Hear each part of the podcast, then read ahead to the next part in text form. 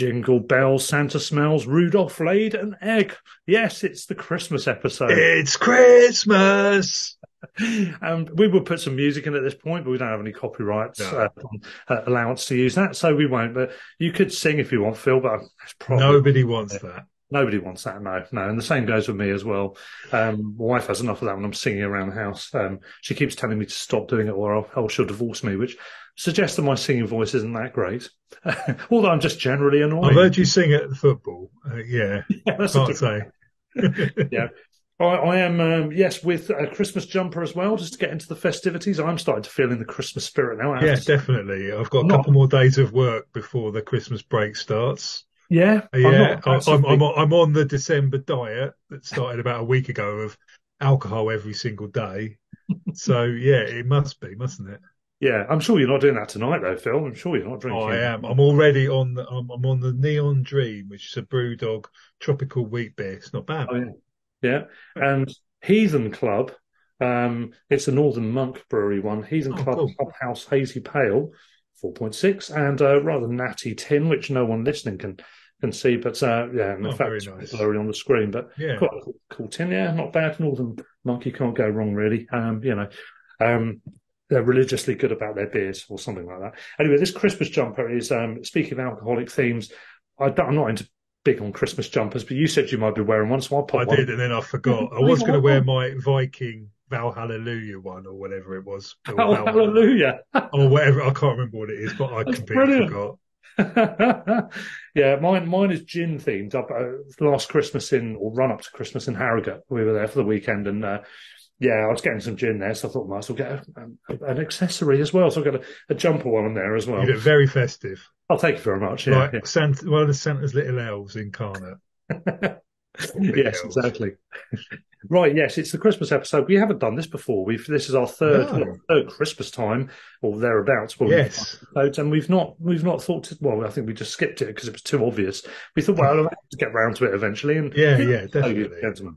Yeah. So, Phil, you're, as customary, you're going to do your intro to start off, and then just a few bits before we go in. So, obviously, it's a genre that's been around for a very, very long time. Many Christmas stories have been adapted to movies, but also TV specials. All my films have had a cinematic release. I'm not big on the Christmas TV movie. The networks such as Hallmark, they produce about 40 new. Hallmark on its own produces about 40 new Christmas films every year. But I looked up on the IMDb, they're up to something like 432 Christmas films now that all have slightly different variations of identical plots and themes. That's not the sort of Christmas film that I will be going into this evening. Same here, I hasten to add. It's difficult to decide on the criteria of what constitutes Christmas film. Obviously, Die Hard is the classic example. I've removed a number of films from contention for not being quite Christmassy enough. So these are films that could be Christmassy or Christmas films in theory, but I've kind of left off my list. So here we go. Batman Returns, Brazil, Carol, Edward Scissorhands, Eyes Wide Shut. I've never seen that as a Christmas film, but it passes some of the criteria. Harry Potter, The Lion in Winter, In Bruges, L.A. Confidential, Merry Christmas, Mr. Lawrence, On Her Majesty's Secret Service, The Apartment, The Princess Bride, The Night of the Hunter, Rocky IV, Donnie Brasco, Jurassic World, Rambo First Blood, and any film by Shane Black. I love Shane Black films. If you're not aware, he's a kind of screenwriter that did, he's in Predator as an actor, but he's a screenwriter that did Lethal Weapon and Long Kiss Goodnight and Kiss Kiss Bang Bang and The Last Boy Scout. All of his films are set at Christmas, but they're not really that Christmassy. Yeah. So I've left those off the list. Yeah, I was going to add any other ones that I came to. You've actually, since you sent me your list originally, we started preparations, you've clearly added bits, which I have also added to the list, namely Night of the Hunter and Carol. Night of the Hunter only come up in conversation today, actually. My wife said, oh, there's the Night of the Hunter. We've got to include that. Brilliant film, not a Christmas film. There is a Christmas scene And this is the thing, it depends on if that's an incidental scene. I mean, Batman, to be honest with you, Batman Returns and Jurassic World and a couple of the other ones you mentioned, I didn't even know they had scenes in featuring Christmas at all. Okay. So that says, I think, says it all, doesn't it? It's also interesting that Merry Christmas, Mr. Lawrence, that has Christmas in the title, has been excluded. It's not that Christmassy, though, is it? No. I should say I concur with all of that list. Okay, brilliant. So I have a theory on Christmas films, which we will see how this pans out tonight.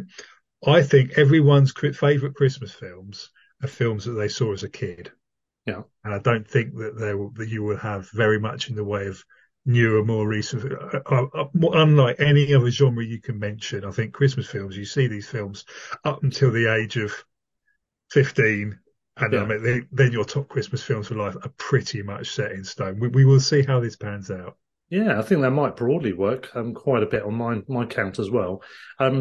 There's a furious debate about what's included, what's not. I mean, to everyone listening and anyone that sent in their contributions, which we'll read out later, it is a personalised. Yeah, exactly. You can make it what you want. I think it sounds like you and I have got pretty similar perspectives on what this will be. By chance, it might have been more fun if we'd been arguing, but I want to go along the same lines.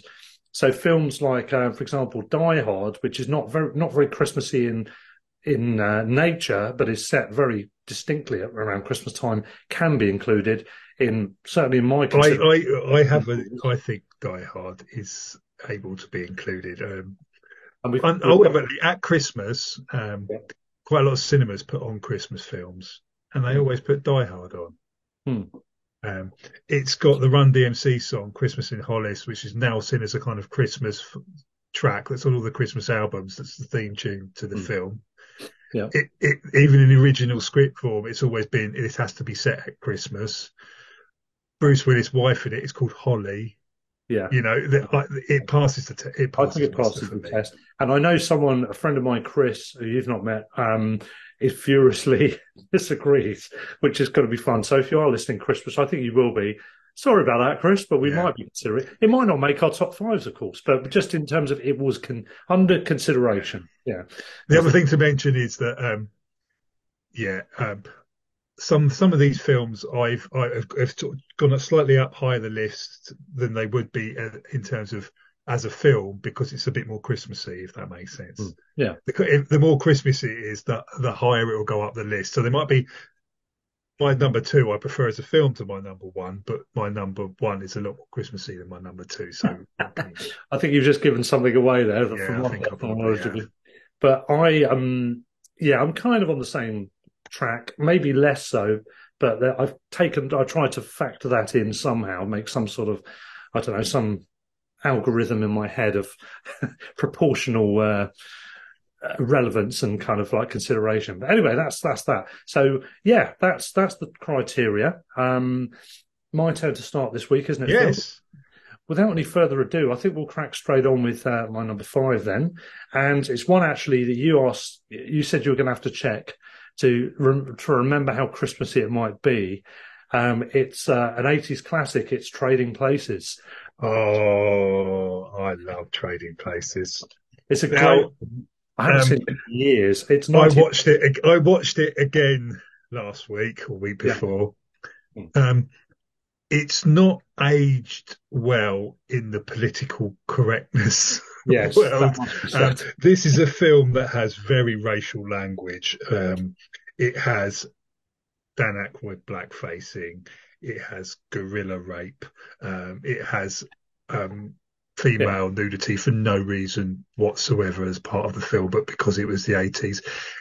If you're a particular woke person, you will not like this film. There's nothing that we could say that will make you think about it. I forgot how bad some of these 80s films got, but ultimately I love Trading Places. I don't think that makes me a bad person. It's brilliant. No, you're absolutely right on all the things you just mentioned, and I've had to take that into account. But in the end, I thought it's about. Firstly, at the time I saw it, which would have been, as a kid originally, certainly what was it, 1983? I can't remember if I saw it at the cinema, but I would have seen it roughly soon after release, so I would have been probably about 12. I doubt you'd have seen it in the cinema. I'm pretty sure it would have been a 15. Oh yeah, of course, that's true. Yeah. So I was about probably 13, maybe 14 when I saw this. Hugely entertaining. It's a great fun film. Oh, it's brilliant. My wife watched it with me. She'd never seen it before. And she took issue with a couple of bits, but still absolutely loved it. Yeah. I think that's it. It transcends the inappropriateness, I think, a little bit. You have to take that into account, obviously. We're certainly not in 2020, Sky TV picked 16 films that they had to put a disclaimer in front of on their movie channel saying this film has outdated attitudes, language and cultural depictions which may cause offence today. And then it was done, and then you're into the film and it's all good from there. I'd much rather they do that than the Roald Dahl thing when they cutting it or something like that. Disclaimer at the beginning, that's fine. Everybody knows where they are. Let's watch the film. So A, you could avoid watching it if you think you'll be offended, and B, you're ready for whatever comes if you are willing to give it a go, which I think is fine. This has got, first of all, when you said, I can't remember how Christmassy this was, and I remember there was definitely... It is very Christmassy, yeah. It's actually very Christmassy, yeah. You've got, it's set around Christmas time, broadly speaking. You've got Dan Aykroyd and Eddie Murphy as the counterpoints, and then you've got these two aging, they're bankers, aren't they? They're high-flying, very rich, very affluent, and slightly bored guys who make a wager not dissimilar to My Fair Lady, or we can get this girl to speak more poshly and to lose a flower seller vibe. In a similar way, although that's not a Christmas film, but in a similar way, they've picked Eddie Murphy off the street as a homeless. He's a homeless guy. He's a bit of a con man as well. He tries to dupe people into giving money under false pretenses, faking the loss of legs at one point in a hilarious scene, all that sort of stuff. These two rich guys discover him, make a wager to say they could make essentially a man out of him in a totally different way and pass him off to be the up-and-coming generation of them, essentially, isn't it? Whereas Dan Aykroyd, who is with the company and all the rest of it, or is it? I can't remember the exact. It was a while ago I saw it, actually. He's been brought up with the silver spoon in his mouth. His whole life mapped out before him. And that way, the side of the wager is to see if he can cope with being destitute. And eventually things turn around. The two younger guys sort of clock each other and what's going on, and they stitch up the older guys. That's the general premise. Yeah. There's a lot of snow, there's a lot of scenery around Christmas. There's a famous scene where Dan Aykroyd ends up during one of his destitute moments dressed as Santa. Yeah. In this horrendously greyed and dirty Santa outfit, almost looking like a precursor to Bad Santa. Yes. A little bit, isn't it? It's fun. It's a typical 80s film. Eddie Murphy was at the height of his powers. He wasn't. First of those, wasn't it? He was only about 21 when they made this film. I watched that Eddie Murphy Christmas film last week that wasn't that great, called Candy Cane Lane, and I looked at it and thought, he doesn't, in the last 40 years, he hasn't aged a great deal. No. Fair play to him. Eddie Murphy, so this was actually only his second film. He'd only done 48 hours at that point. Yeah. So this was the beginning of his, I should have said the beginning of his rise, and then you got Beverly Hills Cop and all the rest of it. Yeah, we're getting a new Beverly Hills Cop film next year. Can you believe that? Oh, yeah. I'm not sure how I feel about that. But they could probably set it in the 80s, seeing as Eddie Murphy hasn't aged. Yeah. But anyway, so hugely enjoyable, good fun, and I think it had that whole notion of people changing places or changing who they are. It was a real 80s concept, wasn't it? Like Big and stuff like that. Yeah. Body swap stuff as well. But also quite a Christmassy thing because you look at changing philosophies, perspectives, A Christmas Carol, the classic Dickensian tale, the book, various films, various plays, et cetera, and musicals as well. That's about a guy who changes or finds goodness out of misery, out of being a miserable bastard. And you've got there's different things to this, obviously, but you've got that notion of a change happening. You've got it in It's a Wonderful Life. You've got it in loads of other kind of Christmassy type of films. So it's kind of it fits the bill in that sense as well, with the story, the flavour to the story a little bit. I think, obviously, the fact it's set on Christmas as well. Yeah.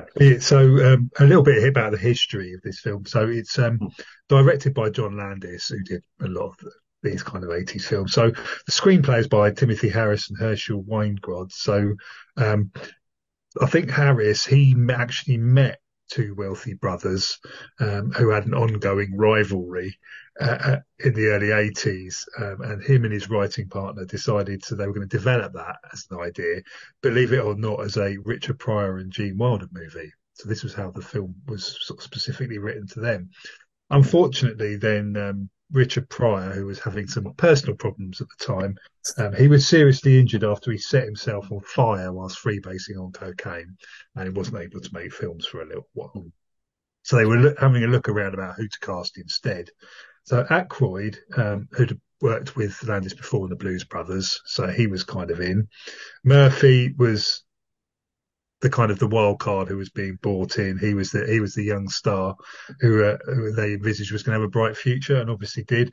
We also have Jamie Lee Curtis as Dan Aykroyd's love interest. Now, yeah, the studio really didn't want her because she was famous for horror films, and at that time horror films were kind of video nasties. They were really looked down on. They're like, why do you want her? But she's absolutely brilliant in this, and then her career took off after that. She managed to make films like Fish Called Wanda, etc., that she wouldn't have got if they hadn't taken a chance on her on this. Ralph Bellamy and Don Ameche play the Duke brothers, Randolph and Mortimer, and we've got Denholm Elliott as obviously the butler. They originally auditioned John Gielgud and Ronnie Barker for that particular role, but at that time Ronnie Barker had a rule that he would not work more than 7 miles from his house in the UK. Blimey. So we got Marcus Brody of Indiana Jones fame in Denholm Elliott, who's made a lot of other excellent films. He came in and plays the butler's role, and he's the kind of counterpoint to all the craziness that's going round. He sort of brings it back a little bit and sort of dials it in a bit, and he's a really good foil, I think, for everybody else. I think there was a lot of improvisation, ad libs. I think although Eddie Murphy was really, really young, he was a young, hip, cool black guy who was given a script written by a load of old white men. So I think he rewrote all of his own lines and made it a lot more streetwise. And you can imagine that happening. It got 2 Oscar nominations, so it lost out on Best Musical or Comedy to Yentl, and Eddie Murphy lost out on Best Musical Comedy Actor to Michael Caine in Educating Rita. Yeah. But it's a brilliant film. Some of the set pieces in it are absolutely mad. If you start to explain them, you just realise how the bits on the train, the bits of the commodity exchange in prison, all the bits are going on. It's one of these films that almost moves from one classic scene to another, which the best kind of comedy films do. Elmer Bernstein did the score. He'd already collaborated with Landis. He did sort of different arrangements, and the music works. It's not quite so noticeable in this, but when you think about it, he has different arrangements throughout the whole score to kind of match the different emotions of the scenes, and it's really, really well done. I think it's absolutely brilliant film. The commodity exchange at the end. Apparently that was filmed at the World Trade Center on a real commodity exchange, and they actually had to get the real sort of dealers to kind of dial it down a bit and not be as violent as they usually are, apparently, which is mad when you imagine that. Yeah, I mean, 1983 is the year of the film, by the way. Yeah. I don't even mention that. I've got to say, it's the 4th highest grossing film of 1983. Behind Return of the Jedi, Terms of Endearment, Flashdance. Not bad going. It really is, as you said, there's classic scene after classic scene. It really is a movie classic. It's one of the seminal, there's plenty of them, but one of the seminal films of the 80s. I think that was the era for comedies for me, 80s, I think, despite the inappropriateness of some of what's now been looked back on. There were a lot of good comedies, and Eddie Murphy said it went on to be at the heart of a lot of it.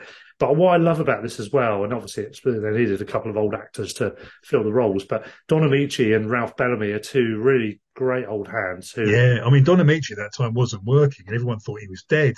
Yeah. And then they had to hunt him down, and they found out, oh, no, I just haven't been offered any rules. I moved house and I didn't have an agent, so no one's offered me anything. Oh, right. Yeah, I'll come and do it.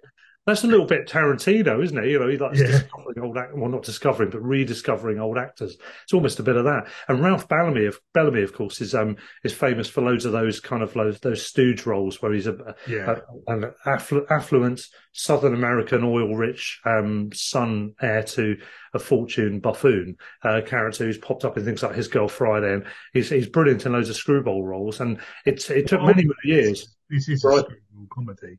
Yeah, this is as well. A lot of the critics at the time likened it to the screwball comedies of the 30s and 40s, with this sort of preposterous sort of idea that they just keep building on and building on and building. That's real fast-paced dialogue and all the rest of it. But with Ralph Bellamy, what was interesting was I saw this film before I saw any of his early works. Yeah. Eventually started watching a load of black and white classics in the 40s, and I hadn't made the connection until much later, and eventually realised, oh, that's the guy in Trading Places. Yeah. I knew he looked familiar, and it was bugging me why I felt like I'd seen him before. And it was, of course, I'd seen him as a sort of 40-year-older guy. But those two are brilliant, aren't they? They are like those almost Dickensian or almost like the Robert Marley and Christmas Carol type of characters. Yeah. Aging guys. So they play the two brothers who become homeless and destitute at the end. Mm. Then a couple of years later, another 80s comedy film that is similarly politically incorrect, Coming to America, also Eddie Murphy came out. And in that film, they play the same characters in a kind of cameo towards the end, where Prince Akeem finds them and gives them a load of money to kind of get started again. So strictly speaking, Coming to America is a sequel to Trading Places. So, it does share a lot of the same DNA, I think, as well. I love those little nods, because it doesn't matter. You probably, if you're watching it without knowing about Trading Places, you'd probably think there's obviously a reference to something here, but oh well, never mind. Yeah. But if you do know it, it's that's brilliant, chucking those characters in again. Yeah, great stuff, good fun. As you said, brilliant performances, and incidentally, Denholm Elliott, who I think is a fantastic actor. He's amazing. He's good in everything. He's got that wiry kind of gravelly, but somehow upper class sort of vibe to him, or middle class vibe to him, which he brings to a load of roles. There's a film which hasn't made my top five, but it's called The Holly and the Ivy, which is a British film. It's very British in 1951. It's that kind of thing. Yeah. Yeah, black and white, good cast, really well casted, brilliantly structured, good film, loads of good little characters and details. It's very polished and on point. And Denholm Elliott plays, obviously, a much younger guy. 1951 plays one of the sons of this family that's just gravitated back for Christmas. It's worth seeing, actually. It's a good film, The Holly and the Ivy, 1951. I've heard of it. But Denholm Elliott, it's kind of he's really good in those older roles. Again, it's good discovering him as a young guy as well. But anyway, on Trading Places, I have no more to say other than... Brilliant. I heartily agree. I forgive it. It's a product of its time. Yeah. And, and it is still incredibly funny if you can excuse, some of its 80s eccentricities. We're grown ups here. Now, Phil, I'm guessing, despite the fact you said you love it, I'm guessing it's not in your top five, because you would have flagged up where it is in your top five at this point. It may be coming up later. Oh, okay. You're keeping your... It's not my number five. No, it's not your number five. Well, what is your number five, Phil? So, because I knew we'd be talking about lots of films from the 80s and earlier, I thought I'd better have one new film on in it. And I do think that this is I've got one film, this is from 2019, and I believe this is a genuine Christmas classic. And I'm expecting you to probably not even seen it. I'm going for the Netflix film Klaus. Have you seen that? It's an animated film. Do you know what? I've actually had that on my list, my Netflix list, for a couple of years, and I didn't notice it in my list when I was doing a little study for this. I've not seen it, no, so I have to bow to you. I'll tell you a bit about it. So a simple act of kindness always sparks another, even in a frozen, faraway place. So when Smearenberg's new postman Jesper befriends toy maker Klaus, their gifts melt an aged feud between sort of two rival families and deliver a sleigh full of holiday traditions. So essentially, it's a Father Christmas origin story, but it's not Disney. So After setting up his own animation studio, SPA Studios, in Madrid, Spanish-French director Sergio Pablos, who had worked on Disney's Hunchback of Notre Dame, Hercules, Tarzan, and he'd also created Despicable Me and Minions franchises, he decided he wanted to set up his own animation studio, and he wanted to explore how animation would have gone if computers hadn't come along like they did. So he wanted to think how Western animation would have evolved if studios hadn't moved in the 90s to producing computer films. So he brought along James Baxter, a Disney animator of Beauty and the Beast, to come along and work along. So they set their own studio up. This was their first project. They started releasing teasers for it in 2012, looking for investment. They got shopped around. All the studios turned it down. In the end, Netflix picked it up. And it's just a really good film you can watch with your kids. It's also got something in it for adults. It's not completely fluffy and throwaway and cute and makes you want to be sick and cheesy. It's a really genuinely good. I mean, it's got 95% on Rotten Tomatoes. It's a really good Christmas film that if you want to sit down with your kids and watch a cartoon and you think, "Oh, I'm not watching another Disney one," we've all been there. This is absolutely brilliant. It ticks all the boxes. It's beautifully animated. It looks incredible. It's a really nice story. It's an instant Christmas classic for me. It was Oscar nominated. It didn't actually win. It was given an Oscar qualifying run in cinemas, but it's mainly been shown on Netflix. It's got Jason Schwartzman, doing the voices, Jesper Johansson, the postman, and J.K. Simmons is doing Klaus. I think he does some of the other voices as well. It's just a really, really nice Christmas cartoon that I heartily recommend if you're in the mood for something festive, a bit childish, but not saccharine Disney sweet. Because I can't be doing with saccharine Disney sweets, but no. A good, honest, hearty family film. I don't have kids, but just me and the missus, but I quite happily watch those kind of things. I'm just ashamed I haven't seen it yet, to be honest. Yeah, no. So, I mean, it's the only film so far SPA Studios have done, I think. They're currently working on a prehistoric epic called Ember for Netflix, rather. So I imagine that'll be out. And I think they spend sort of like Pixar a few years on each film. So they're currently working on that. But, yeah, I very much recommend it. This is the only more recent film film post-1980s that is going to come up on my list. It's brilliant, and it does everything you want from a Christmas film. Well, I think that's it, isn't it? Rounded films that really hit the mark. I think that's what it's all about. I'd be out of interest, one question for you. You said there in your description of it, or just before you said your description of it, that you had to put something newer in. I mean, honestly, is this your number five? Yeah, I was tight. Yeah. I've been choosing literally all day between this and a 1940s Christmas classic, and I went for that in the end. Oh, I think the other 1940s one, I think I might know what that is. Miracle on 34th Street. I was choosing between the two of them, of which to put in sixth and which to put in fifth. And I thought, you know what, I'll give Klaus the nod because otherwise it's a lot of really old films. And and I genuinely enjoy Klaus more, I think. Yeah, there's two 1940s films I thought it might be. That was the one I suspected more likely. We'll come to that in honourable mentions later, but there's two that missed out, and that was one of mine. Yeah, okay, but yeah, I have to. I say I haven't seen it. I just need. If you want to watch a Christmas film to feel festive on Christmas Eve with a bottle of wine, give it a go. I've had that on my list, as I said, a couple of years, and I've got one or two other things. There's a short film, Robin, and there's something else, some animated film, I can't remember what it is, which I've been meaning to see, and I'm planning to catch up with those this Christmas anyway.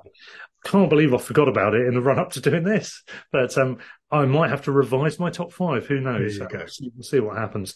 Anyway, that's that. So, yes, that's your number. Back to you for number four.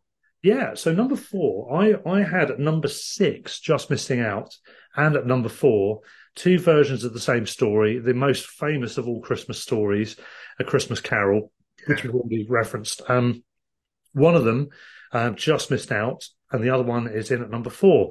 Before I reveal which, out of interest, can you guess which one it might be? Or you may not know, you might be choosing from more than two here, because you won't know. See, my favourite version ever of Christmas Carol is Blackadder's Christmas Carol, but that's not a film, so we can't really include that. Yeah. my favourite kind of film version of it that isn't It's a Wonderful Life is probably Scrooged, the Bill Murray film from the 80s. Ah, right. Well, neither of them are that film. I actually think Scrooged is overrated. I don't hate it, but I just don't think it's anywhere near as good as people think. We're going to have an argument about that. I do like it, and it is good. Bill Murray gets a pass for a lot of things because he's Bill Murray, and everybody just loves. It's like kind of the Captain Jack Sparrow and the Pirates. Pirates of the Caribbean films are terrible, but people like them because Captain Jack Sparrow's in them. Bill Murray can be in some terrible films, but people will still like it because it's got Bill Murray in it. And Bill Murray just does Bill Murray. And he just does Bill Murray. And that's because what people want to see is Bill Murray, because watching Bill Murray is brilliant. Just it's standing there drolly, stony-faced, but with a little glint behind the eyes. That's Bill Murray. Exactly, making quips. Yeah, not sure he's a great actor, but he does bring a presence to films. I'm not over keen on that version. The version that missed out and finished at number 6 was A Christmas Carol 1951, which is the Alistair Sim version, which is a steady, traditional adaptation of the book. And it's great. I think it's really solid, good acting the whole way through. Yeah. Alistair Sim's perfect as Scrooge. He's just got that little kind of playful menace in his voice, which is just fits the bill of that type of character, Ebenezer Scrooge. But the other one, of course, it's the Muppet Christmas Carol. Oh, I love the Muppet Christmas Carol. Michael Caine is brilliant. It didn't quite. It was like my number 7 or something. Yeah, yeah, it is brilliant. It's a classic. 1992. Michael Caine. Michael Caine is pretty much the only human actor in this, and of course you've got a number of stunning actors who are not quite real.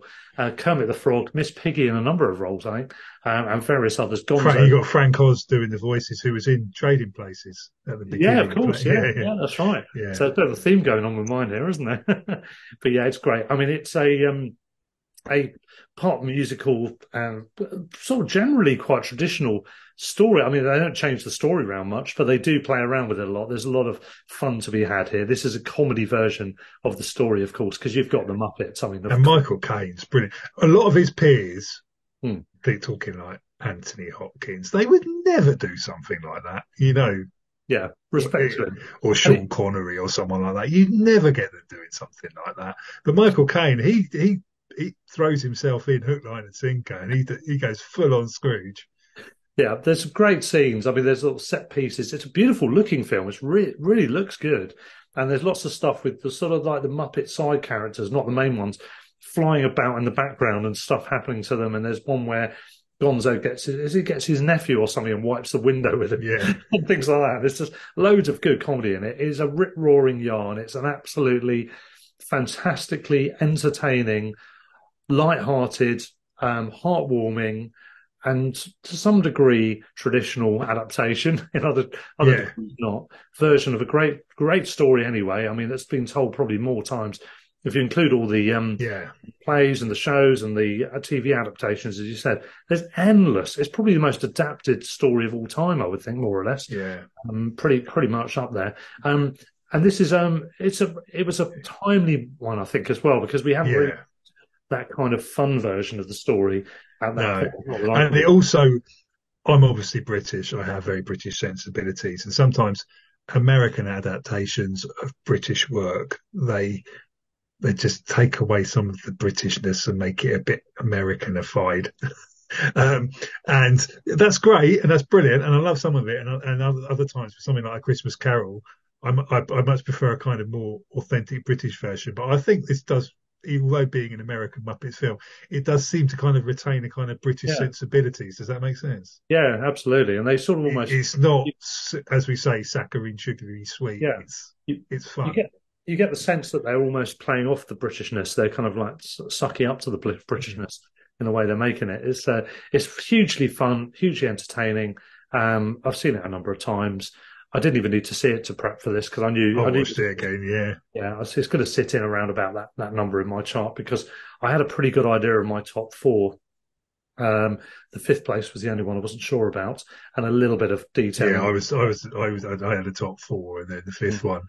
I was between 2 or 3 films, and then I went for Klaus. But I'm going to wager that we don't have the same top 4. One of them, in my case, is definitely Well, not I say definitely, almost definitely not in yours.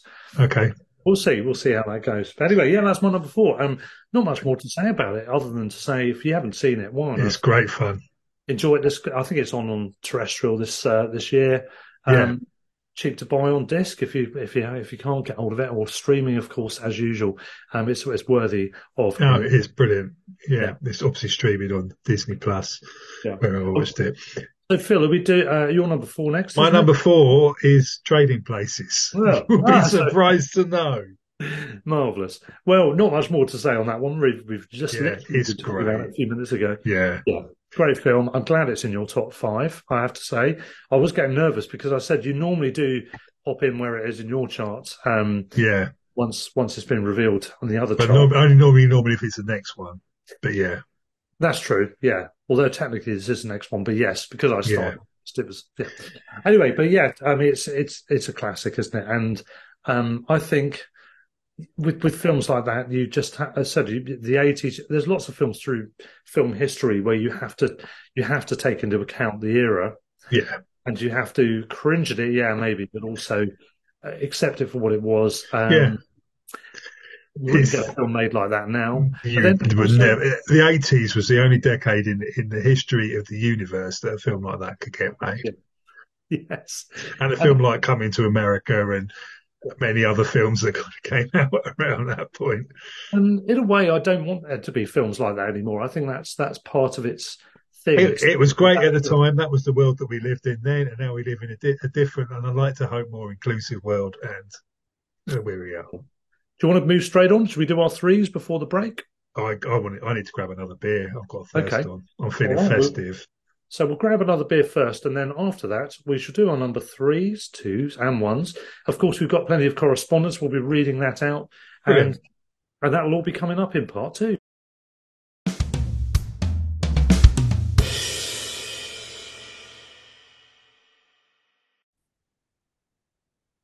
So I'm just topped up with another one of the same beers. What have you got now, Phil? Same? I'm on the Meantime Brewing, and I'm on the Anytime IPA, American IPA. Oh, lovely stuff. Yeah, very nice. That's right, yeah. Very nice. Very nice indeed. Now, you've picked a film in your top 5 already that I've not seen. Now, we've had correspondence from someone who's also highly recommending another film which I've not seen or indeed heard of. So we'll come to that in a moment, but we'll come to that later, I should say. I'm wondering if there's any more. I doubt there is, because I think we're getting into the real nitty-gritty here now. We're into our 3s. So at the moment, I've had Trading Places at 5, and you've got Klaus. At 5. My Trading Places at 4. Muppet Christmas Carol for me at 4. So it's me to call out my number 3 next. And it's a film which I have absolutely no doubt is in your top 5. I don't know whereabouts. I am going to guess it's your number 1, but we'll find out later. It is, of course, the one that is debatable for our friend Chris. It's Die Hard. Now I have a machine gun. Ho, ho, ho. Yippee-ki-yay, melon farm. Yeah, money funsters. Like it's the 1988 classic. Bruce Willis, of course. There were sequels spawned as a result later on down the line. Yeah, the Die Hard 2 is also a Christmas film, but then none of the other ones are. Exactly, correct. I was just going to say that, yeah. So the first one, 1988, it's Bruce Willis at his early peak, I suppose, who's playing a New York NYPD cop who is John McClane. I mean, you know the name. You know that quote we did earlier on as well. All of it is seminal classic material. He's come from New York to go to to spend time, or to try to spend time with his family. He's become estranged from his wife, called Holly, as you said earlier on, the Christmassy name, because she's pursuing her career, which has taken her to L.A. He's still in New York with a backlog of work for his job, of course. The kids are with her. She's doing very well with a company that seems to be Japanese-owned called the Nakatomi Corporation. Nakatomi Plaza. Who are in Nakatomi Plaza with, I think it's called Nakatomi Tower as well, isn't it, the building? I think. Plaza, anyway, yeah. All of that stuff, yeah. And she's there at a Christmas party. The rest of the building's shut down. The Christmas party is going on for the staff. So you've got the high flyers in there. And Bruce Willis turns up. It's Christmas Eve. It's Christmas Eve. He's got a lift from a limousine driver who's a bit of a quirky side character. Yeah, Guile. Yeah, who's not really kind of like hit the heights he should have done. He was pretty good. Maybe unused a little bit, but it was kind of good fun. So he goes to the tower, goes in, joins up with what's going on in the party, happens to be isolated. I don't know why you repeat it. Every single person who's listening to this knows exactly what's going on. Yeah. Essentially, he's out the equation when shit happens. Terrorists come into the building, shut it down. Alan Rickman enters. Alan Rickman. Hans Gruber, the German Euro-terrorist. Extraordinaire. So Bruce is or possibly in the greatest five villains of all time, I would say. Oh, he's up there, isn't he? He's got to be up there. I think so. So Bruce Willis's character, John McClane, is in the background somewhere. They've taken over. He's renegade and loose. They don't know he's there at first, then they do as stuff unfolds. And he is essentially fighting a one-man battle against these terrorists, picking them off one by one or two by two.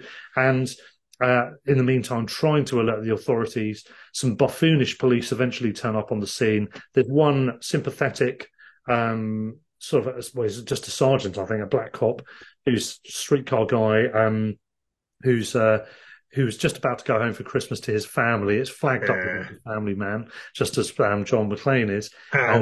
He's the only sensible character. What are you talking about? I just want to go and watch it again. I watched it last week. It's like that episode of Friends where I'm not a really big fan, where all the guys watch Die Hard together, and as soon as it finishes, they put it back on again. Yeah, indeed. Rest in peace, Chandler, by the way. Anyway, but so he's the sympathetic, the savvy, the only seemingly sensible cop in the equation. Even with the FBI, when they take over from the police, they seem to have a little bit of a heavy-handed approach and a bit of properties to their personality. John McClane, of course, is very efficiently and very cleverly working his way through a scenario to try. Yeah, he's got a tally of the number, and there are, and he's taking them out one by one. Yeah. So this is a fantastic action film. Way before a lot of the action stuff that's classics that have followed. It's got a great character, as you said. It's got a great villain as well as a counterpoint. Yeah. And it's got some great set pieces, some really good comedy, some really good fun lines in there as well. And it is just an all-round. It is. It's a classic. I think. And it's set over 24 hours or so. So. Or less than that. Yeah, it's one evening. I think it came. It is the result of a lot of happy accidents. I'm going to give you the full history now because it's Die Hard and I love all this. So, so it was written by the author. The author Roderick Thorpe wrote a book called Nothing Lasts Forever, and then the screenplay was picked up by Jeb Stuart. Now he had the idea after having a dream after watching The Towering Inferno. And the book actually had a predecessor called The Detective, which had already been made into a 1968 film starring Frank Sinatra. So apparently, allegedly, this is a sequel to a film that no one's heard of. Stewart was, however, given complete creative freedom to do whatever he wanted with it, as long as he retained Christmas in Los Angeles setting, because it's a Christmas film. The film was then, in the 1980s, when they used to have the pitch of what this film is. This was pitched as Rambo in an office building. John McTiernan was kind of hired based on his success with the film Predator, another absolute classic. And he only agreed to do it if he could inject a bit of humour into it, because at that time, most kind of terrorist films were quite mean and nasty and quite nihilistic, and he wanted to make it more Christmassy because it's a Christmas film. You see where I'm going with this. Yes. Contractually, they were obliged to offer the role to Frank Sinatra first because it was a kind of a sequel, although the character had a different name in the original. He was in his 70s by now. He turned it down. And then it was offered to, in no particular order, Sylvester Stallone, Richard Gere, Clint Eastwood, Harrison Ford, Burt Reynolds, Nick Nolte, Mel Gibson, Don Johnson, Paul Newman, James Caan, Al Pacino, and Arnold Schwarzenegger. And they all said no.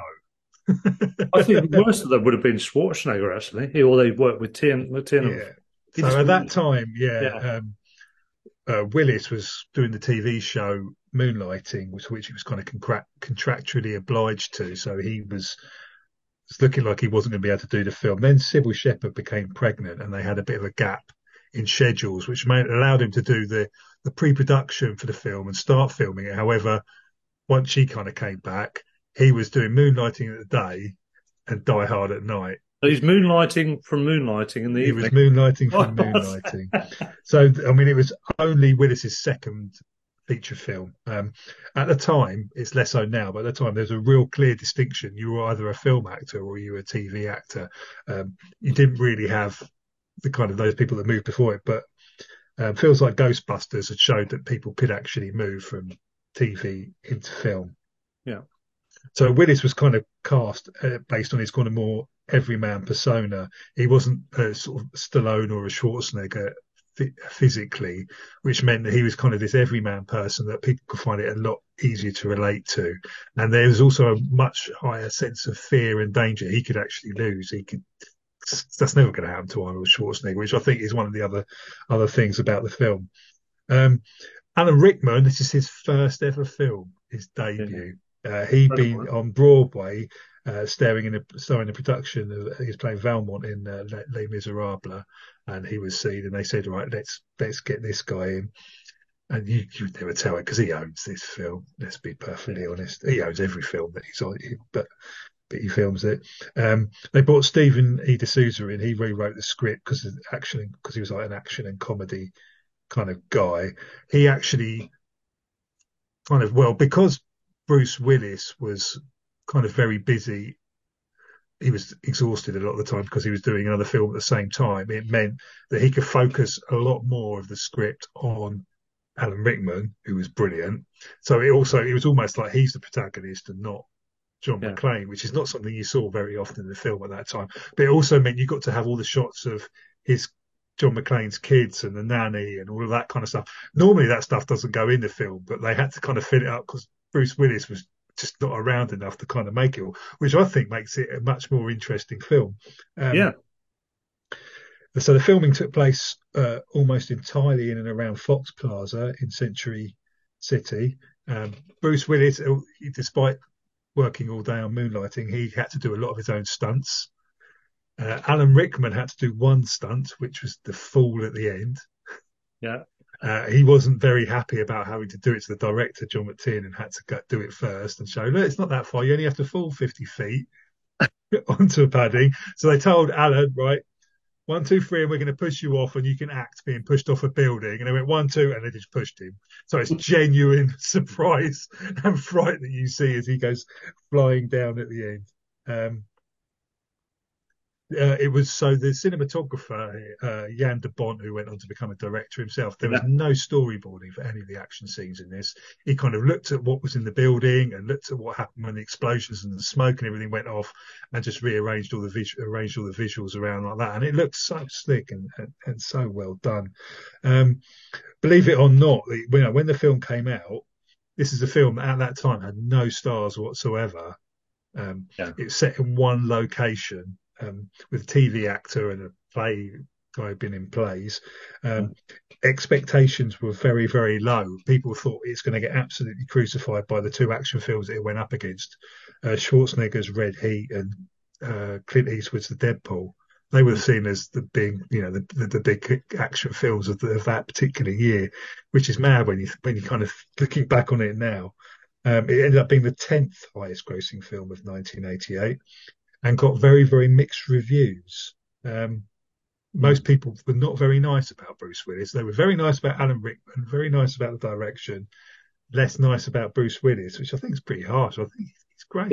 That's probably the whole TV to the film. Yeah, I think there's a lot of snobbery about it. Yeah, and I love Moonlighting, by the way. It's a great series. Oh, it was brilliant. It's a real sort of savvy, sassy, romantic comedy drama series. It was on kind of like 10 o'clock in the evening and that sort of thing. It was not one of them. It was good. It was great. Yeah. But that transition to film, yeah, you're right. I mean, he's technically the lead role. Although, as you said, Alan Rickman. When the posters originally came out for it, they wouldn't put Bruce Willis on any of the posting, and his name was in really small lettering because they were really worried that people wouldn't go and see it because they think an action film with him. Why would we go and watch that? It's the seminal.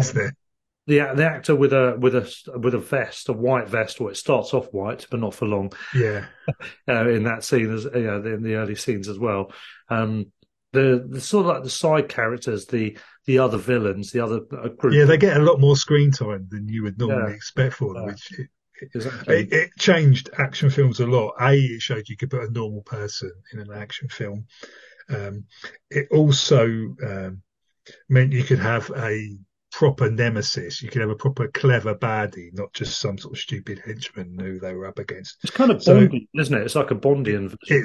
It set the kind of blueprint for the action films of the 90s, where we got Die Hard on a boat, Under Siege, Die Hard on a mountain, Cliffhanger, Die Hard on a bus, Speed, Die Hard on an aeroplane, Air Force One, you know, and that's just off the top of my head. But yeah, I think it's Christmas. It's the sort of film I like to watch at Christmas. It's got it has that kind of Christmas sparkle and magic. There are cinemas showing it at the moment as a Christmas film. I know people feel quite strongly that it's not. That's cool. I would rather watch this at Christmas than something that I truly despise, like Love Actually. So each to their own.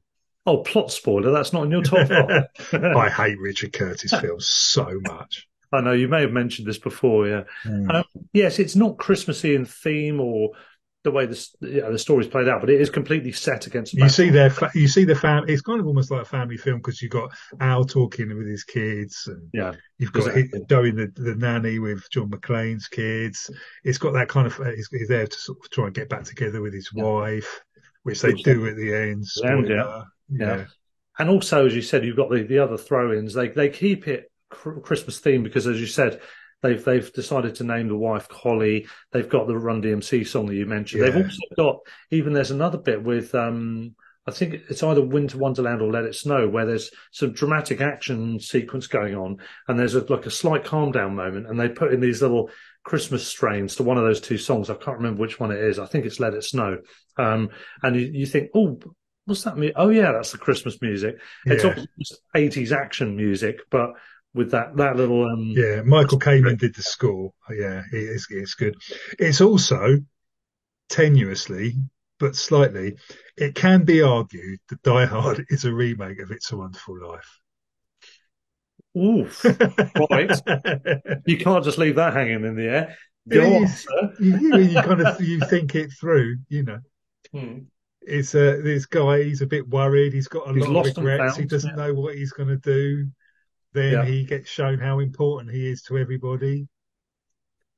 Oh, it's a slight loose one, I think, actually, to be honest. But I can see where you're trying to come from. I don't know if you're coming from there or not, but yeah, sort of, yeah. But yeah, that whole notion of value of the person and identity is played around with here, isn't it, as well? Because Holly is using her maiden name, which is upsetting Gennaro. And then there's the whole notion of who is this guy that's running around causing our terrorist group these issues, and you don't know who he is. Then you realise he's a cop, but then you don't know anymore. Then you find out, oh yes, it's the wife of. Yeah. So you think that this kind of coke snuffing guy that works for the corporation who's trying to get in with Holly is going to screw him over by revealing who he is, the husband. He doesn't. He just pretends he's his friend, tries to ingratiate himself with the terrorists, and there's a whole scene around that. Yeah. Then you do find out that, they do find out who he is because the media get involved. Yeah. And they try and do a human story for their own benefit, and that is how her reaction to the kid on screen, how they guess, Yeah, and then there's a photo that they can find, and the rest of it goes on from there. But that whole notion about identity is played around with a bit, which is quite interesting as well. And yeah, it's all round. It's a movie classic in general. As far as Christmas goes, I think you can always argue it either way. I'm happy to have it in there, which is why I put it in there. Obviously, and I've got a suspicion you've got it in there as well, Phil. But we'll find out a little bit later on. Yeah, so that's my number 3. Excellent film. So, yeah, my number 3 is not Die Hard. Mm-hmm. My number 3, I'm suspecting, is probably a film that you don't have. I've gone for back to the 80s again. It's Gremlins. Ah, yes, Gremlins. I love Gremlins. Shortlisted, but didn't make my 5, no. Yes. So for those that don't know, a young man inadvertently breaks three important rules concerning his new pet and unleashes a horde of malevolently mischievous monsters on a small town. And it's brilliant because this film has got everything. It's got action, it's got humour, it's got tragedy. It's very, very underrated. Written by Christopher Columbus, who later became... I mean, he's got quite a bit of Christmas stuff going on. His other films include he directed Home Alone films, he did the first Harry Potter film, he did the Christmas Chronicles films with Kurt Russell. Back at the beginning of his career, when he was first standing out, he wrote a script called Gremlins as a kind of spec script. Yeah. He didn't expect it to be made into a film. It was just here's a script I've written. This shows you that I can write and gets my foot in the door. Yeah. It was never designed to actually be made into a film at all, until Steven Spielberg saw it and he read it and thought, yeah, I need to make this film. I don't want to direct it, so who should I bring in? He originally was thinking he was going to bring in Tim Burton. At that time, he'd only actually done short films. In the end, he brought in Joe Dante based on his 1981 film, The Howling, which is quite a great film. The original screenplay was much, much darker with... Billy, the kind of the main guy in it, played by Zach Galligan, his mum gets decapitated in the script. His dog gets eaten by the Gremlins. I think Steven Spielberg had quite a lot. There's a lot of Steven Spielberg in the DNA of this film. I think he had quite a lot of it. As a producer, got involved in it. They cast Phoebe Cates, who was very famous at the time. So I think she'd done as Ridgemont High. I think maybe some other things. Zach Galligan, he was only really cast because in a screen test he had really good chemistry with her. I don't really think he made much in the way of, apart from this and Gremlins 2, I don't think he really did much more after that. The ubiquitous 80s staple Corey Feldman making I think it's pretty much his screen debut. He'd only really done adverts at that time. But he was brought in, and it's just it's a proper Christmas film. It's got the setting. It's got the triumph over adversity. I love it. Yeah, great fun, and obviously the sequel as well, not the new batch or whatever it's called, it is not bad as well. But yeah, the first one's definitely the better of the two. And yeah, I mean the only thing is that there's the old adage, isn't there? This whole thing about don't feed them after midnight. Yeah, exactly. Well, everything's after midnight once you got to midnight. I know. Yeah. They probably mean the early hours or the dark hours after midnight or whatever, but it's good fun. It's a classic of the 80s. It is. I mean, at that time, horror and comedy were kind of increasingly getting merged. This actually came out in the summer, which is a bit weird for a Christmas film. It came out the same weekend as Ghostbusters. Yes, believe it or not. You would think now that they'd avoid each other in the scheduling or something like that, but back in the 80s, no. How popular they perceived they might be. Maybe one or both of them weren't that confident. Who knows? Yeah. I'd love to see footage of this. So when they originally working out how they were going to do it, they originally thought, and I kid you not, they were going to get monkeys dressed up as gremlins to play the gremlins. This was the original thinking, until they tried to put gremlin masks on the monkeys, and the monkeys, funnily enough, didn't like it very much. Yeah, I think they go straight. They'll start immediately grabbing the masks. At that point, they went down the puppetry route. Yes, and I think they had all sorts of problems with the puppets because they had to have lots and lots of different ones for different little detail for sort of coming in close-up shots, far-away shots. You needed different levels of detail. You needed to be able to Gizmo to be carried and put down and then be in the same place. So they needed lots and lots and lots of different puppets with that. I think they had all sorts of problems with the puppets, but I think they look pretty good in this. Yeah. I mean, if this film was made now, it would all be CGI, and I don't think it would look as good. Not as good. No, I don't think so. So it's Gremlins, Gizmos. There was a lot of merch around this, wasn't there? I'm pretty sure there was a lot of... This was particularly around Gizmo. I mean, even now, you look at The Mandalorian, Baby Yoda. Would there be a Baby Yoda if there wasn't a Gizmo before? I sincerely doubt it. And you can see that they've gone down the same way as Star Wars with the merchandising of that. But this is a cute character. Let's see how much money we can make out of it. Yeah, indeed. Love it, yeah. Good choice. As I said, made my shortlist, didn't quite make it. But I think the 80s is a strong grounding for Christmas films, isn't it, actually? There's quite a few in there. Yeah. Well, I was a kid, so it's going to be... But it was the fourth highest grossing film of the year, behind Beverly Hills Cop, Ghostbusters and Indiana Jones and the Temple of Doom. So we're talking about a lot of the same people at the moment. What I love is, I wasn't aware of this at the time, comedian Howie Mandel, he did Gizmo's voice. So he had to do the bright lights. He also had to do all the dubs. Yeah. So he had to do the bright lights in every language around the world, and all of the other words that the kind of words that Gizmo could say. He did a dubbing for the whole lot, all the way around the world. Yeah, whatever the equivalent of that was brilliant. I think they used quite a lot of regional music and humour into each of the foreign language versions. They put a lot of effort into that, which meant it really, really was a worldwide smash. It got a lot of mixed reviews. Parents weren't happy because I think it was kind of marketed as a kids' film. It's a pretty... I mean, there are some grim things happening in this film. It's a violent film. There's one particular speech that... that Phoebe Cates' character says about why she doesn't like Christmas, which is kind of a bit of a classic scene, really, because her dad fell down the chimney and broke his neck, and they smelt it, but didn't know what it was for 2 days and where he was, which is a horrible, horrible thing. But it really works. It's pretty dark, isn't it? The studio execs really did not want to put that in. Steven Spielberg really did not want to put that in, but I think he basically said, well, you know, it's Joe's gig, so he gets to make the decisions on these things. And it works really, really well. But there's some horrible stuff going on in this. I can see why a lot of parents, would be upset taking their kids to see this. My kids loved it, but they're teenagers. We watched it. They absolutely loved it. They thought it was brilliant. It still stands up really, really well now, and perhaps in a way that some other 80s films don't. Yeah. I think it's that Steven Spielberg input. Yeah. Yeah. Yeah, it's a classic, and I've no more to say on that. I think you've covered everything I would have said about that. Yeah, Jerry Goldsmith did the score. He's got a cameo in it, and Steven Spielberg has a cameo in it as well. They? Really? Yeah. That's interesting. Yeah.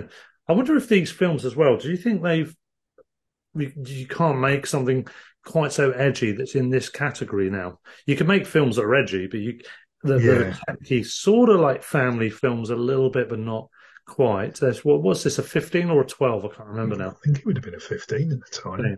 Yeah, I suppose that isn't quite the case. But you know, a film that's kind of got a lot of edge for what it's trying to go to. Yeah. It's playing around a little bit, isn't it? Interesting. There's been talk over the years, much talk about there's a script about for Gremlins 3. Just don't do it. We don't need to see it. Gremlins 2 was fun. I enjoyed it. I think that's also a Christmas film. Yeah, it is, yeah. It's all set within one building and a Die Hard. It's not a classic, but it's entertaining. It's good fun. Yeah. I think just leave it where it is.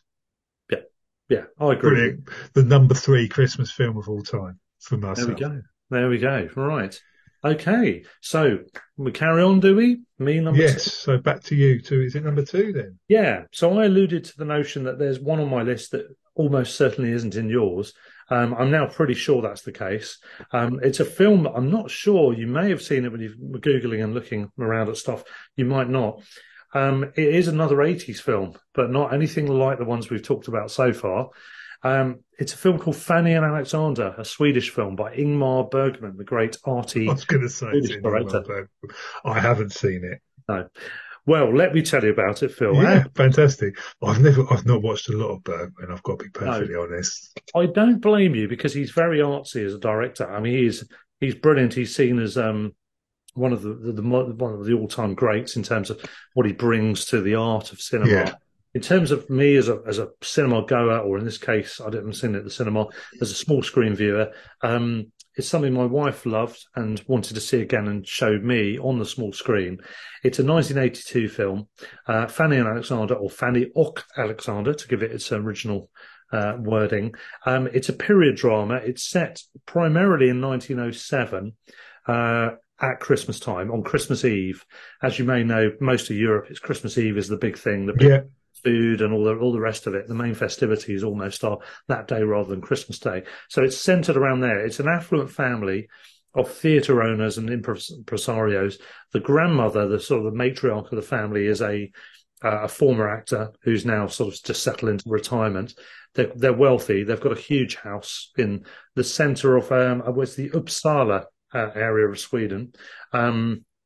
And the theatre's just down the road, and they've got wealthy relatives and friends nearby. And it starts with a scene with Alexander, who's one of the two siblings, the kids, who is quite clearly a youthful incarnation of the young Ingmar Bergman. This is clearly okay. Yeah. Where you can see he's got a very pictorial outlook on life. He's got this miniature theatre kind of set, the sort of homemade thing with a, you know, like a curtain at the front and marionettes and all little paper figures and stuff like that. So the first scene is him looking through the archway of this, and then there's some other scenes where he's got this paraffin fueled projection thing that shows still images on a wall, which he shows to his younger sibling and other cousins and stuff like that. So clearly you can see this is the young Bergman, impressionable, artistic, imaginative in terms of storytelling as well as what he does physically. And he is essentially the primary character in the story. Fanny is pretty incidental, really. It's his sister, but she's in it a lot. But it's really about Alexander, aka Bergman. And everything's seen through the prism of his eyes. There's certain scenes that he's not in, but everything that's involving him, you can see it's seen through his eyes. It's a beautifully shot film, beautifully framed, amazingly competent in terms of the way that the beautiful colors. It's very vibrant. It's a very colorful film. You've got the lavishness of the house really is just shown off to its full. It's Christmas time, so all the decorations, a big Christmas tree, literally a banquet of food that's set out, not only for the family and their friends and relatives, but also for the servants. Even the servants' quarters, they've got a massive, almost square-shaped table that are having a banquet of food as well. And it's a friendly, happy, vibrant environment. The grandmother, the matriarch, is widowed. She's clearly got a lover who I think she'd had an affair with when her husband was still alive, and apparently they became best friends. Yeah. Three of her sons, one of whom is the father of Alexander, of course, and then one who's hopelessly bad with money, and the other one who's a flamboyant womanizer but also a very good actor. And they all work in the theatre, so that's the whole background. Yeah. They're wealthy, but they run this theatre. I think they used to be patrons, and they used to fund it to 50,000 krona per year or something, but now they're turning a profit, so they're all right. They know what they're doing. Yeah. Except for the one who's shit with money. But Alexander's observing all of this. He's observing the flamboyant, womanizing one having an affair with the nanny, who's his nanny, and all sorts of other stuff going on. His father is not well and actually dies in fairly early into the story. He has a very young wife who's Alexander's mother, who then kind of goes off into another strand after the first hour of the story. And essentially, this film is set around Christmas for the first hour, and it centres around more or less 24 hours until the early hours on the Christmas morning. Lots are going on. You see depictions of all these various different characters, and they're all quite colourful, interesting characters. There's a lot going on, a lot to unpack in the story. So it's a very richly detailed narrative and setup. And then after the first hour, it's no longer about Christmas because the story moves on, and you can see that quite evidently there's been some time jumps, and Alexander's mother, Fanny and Alexander's mother, has ended up marrying the bishop, who seems to be a bit of a lascivious character and is also quite clearly an absolute piece of shit. Okay. As the story goes on, I won't go into detail other than to say it's your typical austere scenario. He likes living a simple life, although he's got servants. Yeah, quite an austere place and that kind of thing. He's very stern with the kids. She's brought them into this environment. There isn't a notion of resentment by the kids as such, but they clearly hate him. And then the story then goes on from there. There's other elements going on. And what it has underlying it all is Alexander's perspective of the world. So he's got this impression of this amazingly lavish and lovable and expansive and intriguing world of his family life that he had before. You've then got this complete contrast, this austerity with his now stepfather, who's literally just called his uncle. He's not even called the stepfather. Yeah. And how they go through that scenario. And you can imagine the kind of scenes involved. Yeah. And then it then tracks back to something that happens afterwards. I won't go into detail in case people want to see it. It's quite interesting. But there's so much detail in this film. It's a long film. It's one of his later films, Bergman. I find a lot of his films, while I can appreciate the artistry, I find them almost unwatchably slow or dry. Okay. You can see they're brilliant, but they're also just not... I'm a bit like that with Terrence Malick, I've got to be honest. Yeah. And that's... essentially why I've never warmed to Bergman at all. There's one other film, Wild Strawberries, which I really like. Yeah. One or two others I can appreciate the brilliance of, but I've watched and haven't really minded. But this is the only one I love. I think it's great. Oh, I only saw it once about 25 years ago, and I watched it today, literally today. Oh, fantastic. I thought it was going to be on my number two. I confirmed it was with my viewing of it today. I think it's so densely rich, and got multi layers to it, and the acting is brilliant, the casting is brilliant, the intonations are great. The stuff about the austerity with the stepfather, it's very easy to have made that very almost cartoonishly simplistic, but even there, it's multi layers to it. You know, he's not just an out and out horrible shit. There's kind of a little bit more to it than that. And there's reasons why she's done what she's done. And there's all sorts of other elements to it. And it's got a really good humour underlying it. The characters are really larger than life, some of them, one of his uncles in particular. And I just think it's a master. It's a master at the top of his game.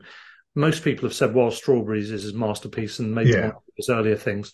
I think this might be, actually, because for 3 hours, a 3-hour film, with no factored-in interval in the original cinematic releases, as far as I understand it, the film doesn't drag. And that stuff like The Godfather and things before, it's really difficult or really inappropriate to have a film that's that long. You have to pace it right, don't you? And that's a very difficult thing to do. And it's quite a slow film. There's not much music in it. I mean, there's diegetic music. You know, someone's playing a piano. There's all that incidental bits in the background, but. You know, it's very easy for this to have been very dry and extremely long-winded. I think if you're in the wrong mood for it, it can feel like that. But if you're in the right mood for it, if you're prepared for what's coming, I think it's a seminal piece of work. I think it's absolutely superb. I think it's his best work. He wrote it as well, by the way, as well as directing it. And just to go through a bit, you know, I think it says, is intended to be his final picture before retiring, because he would have been, I think if it is biographically, he must have been born around about very late 19th century, probably late 18th. Yeah. So he would have been an old man already at that stage. And his script is semi-autobiographical. The characters, Alexander, Fanny, and the stepfather, Edvard, are based on himself, his sister, Margareta, and his father, Eric Bergman, respectively. Okay. So I think father rather than stepfather may be there. It says many of the scenes were filmed on location in Uppsala. The documentary film, The Making of Fanny and Alexander, was made simultaneously. Interesting. Okay. It's as if they knew there was something worthy of note. With the feature and chronicles, its production, which was originally conceived as a television miniseries. Given the running time, you can see the reason why they might have thought that. And it was cut in that version, spanning 312 minutes. 188-minute cut version was created later for cinematic release. So, which is obviously the version that we ended up seeing, pretty much, slightly cut again. The television version has since been released as a complete film. So there is a longer version, which I've not seen.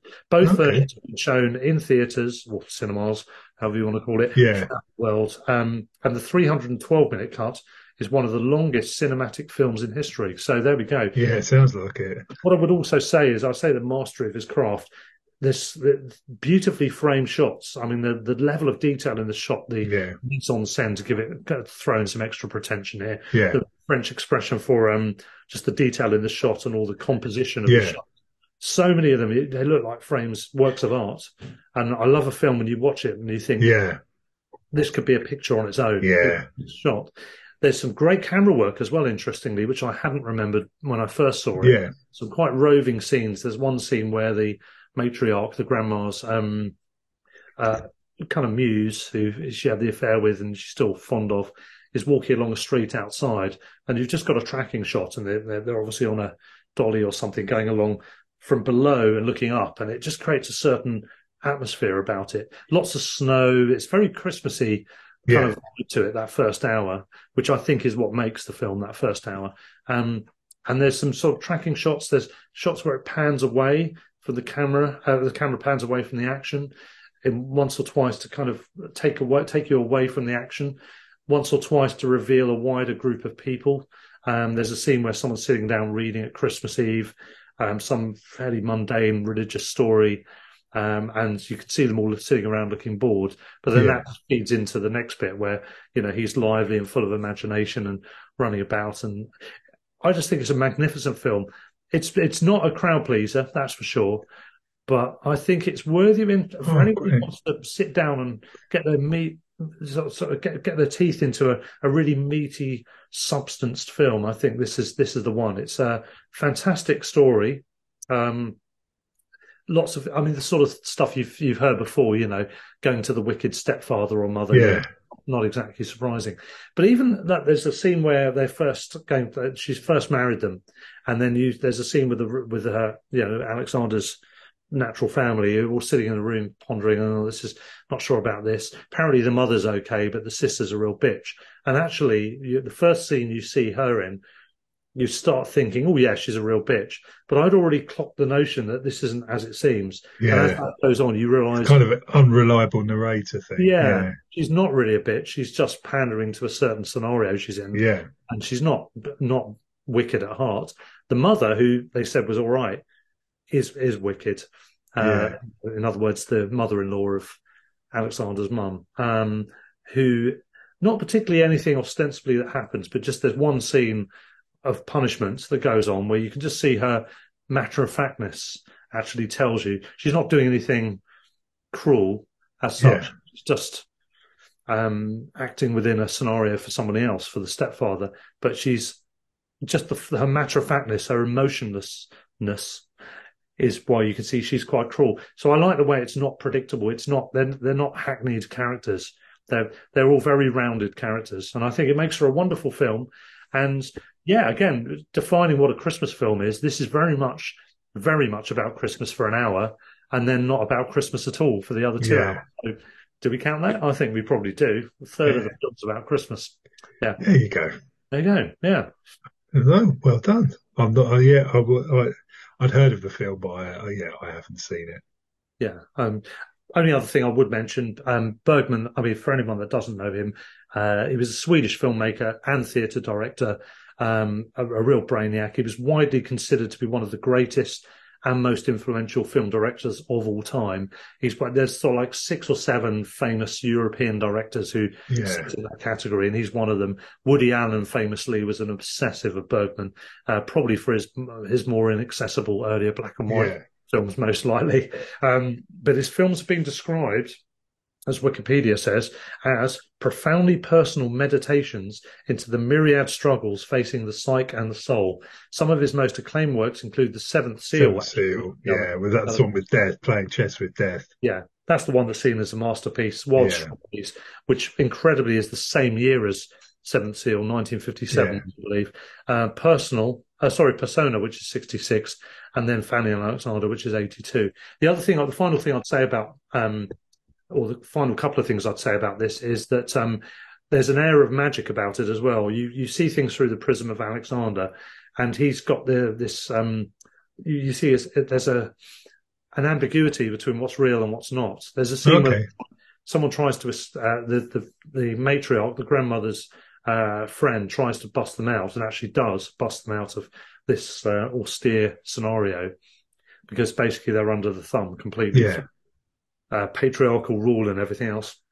And there's a weird scene where another alternate reality is shown, where they're lying apparently dead on the floor with the mother over them, and it seems to affect what happens in reality, but it's clearly an imagined scenario. There's also a scene where he's then hiding with this grandmother's friend, who is Jewish, and you've got that whole notion of Ebenezer Scrooge we talked about before. Yeah, this whole notion of the money-lending Jewish guy who's seen as a bit abstract and a bit of a secret world. Alexander's placed in that world because he's hiding out there, and he meets the nephews of that guy, and one of them's a marionette maker and puppeteer, and you've got this magical world, and there's a magical scene in it, and then there's another scene with a strange character where what actually happens is imagined by them in one of the scenes. So it starts to get very ambiguous of what's real, what's in his imagination, what in his imagination might be firing reality to happen, you know, as if he's got almost like Carrie, the film Carrie. Yeah. He's having telekinesis, almost like that. And you also see scenes where the dad who's died after the end of the Christmas stuff is coming back dressed purely in white as a sort of ghostly figure who's transcending certain scenes. And Alexander is seeing him, and his grandmother sees him at some point. So it's kind of like there's a magical quality as well, which I think, A, adds an element to the film, but also adds a kind of Christmassy element to the story. Yeah, well, I could see that. You haven't seen that, but it's worth checking out, but you need to be in the right mood. Yeah. That's the only thing I will say. Fantastic. Nice. That's it. Yeah. My number two couldn't be more different. It's Die Hard. Fanny and Alexander. It's Die Hard. Die Hard. Yeah. which means I'm pretty sure we both got the same number one. See, I thought you had this at number one. Die Hard. I couldn't bring myself to do that. No. In my head, Die Hard is the superior film, but I have to admit, from a Christmassy and quality point of view, then it's a number. Like Wonderful Life is number one, isn't it? Well, I was going with Home Alone 3. Oh, okay. Yes, it is, of course. It's a Wonderful Life. The 1946. Absolutely. It can't be anything else, can it, really? Let's be honest. Anyone who hasn't got this at number one, admittedly may not have seen it, which is a bit weird anyway. But if they have, then fair enough. If you have seen it and it's not your number one, what's going on? Yeah, it's so good. It's one of the greatest films of all time. There's a lot list in that category, but it's still not as good as Die Hard, but it is one of the greatest films of all time. You've got it at number one, Phil. You can't. I have. Yes. Yeah, it's of course the absolute great that is Jimmy Stewart playing matriarch of a family who's been George Bailey, who's always wanted to travel. He's always had intrepid sensibilities, but for one reason or another, he's always had to stay at home and look after the family or develop the business or do whatever he had to do while his brother's gone off and other people have gone off. And it's always been the bridesmaid. And he becomes despondent about this, and he becomes genuinely depressed. Suicidal. It gets very dark. So this is the first hour and a quarter of the film. Is his life, which is not remotely Christmassy.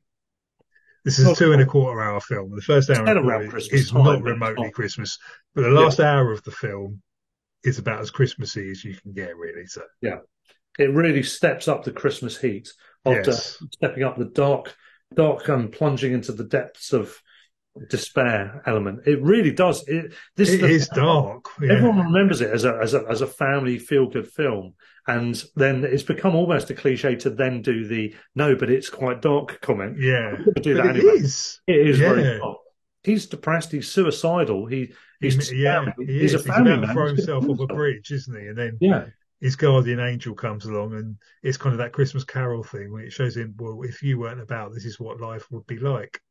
It is the American Christmas Carol, isn't it? There's very strong vibes and links to that film, I think, as you said.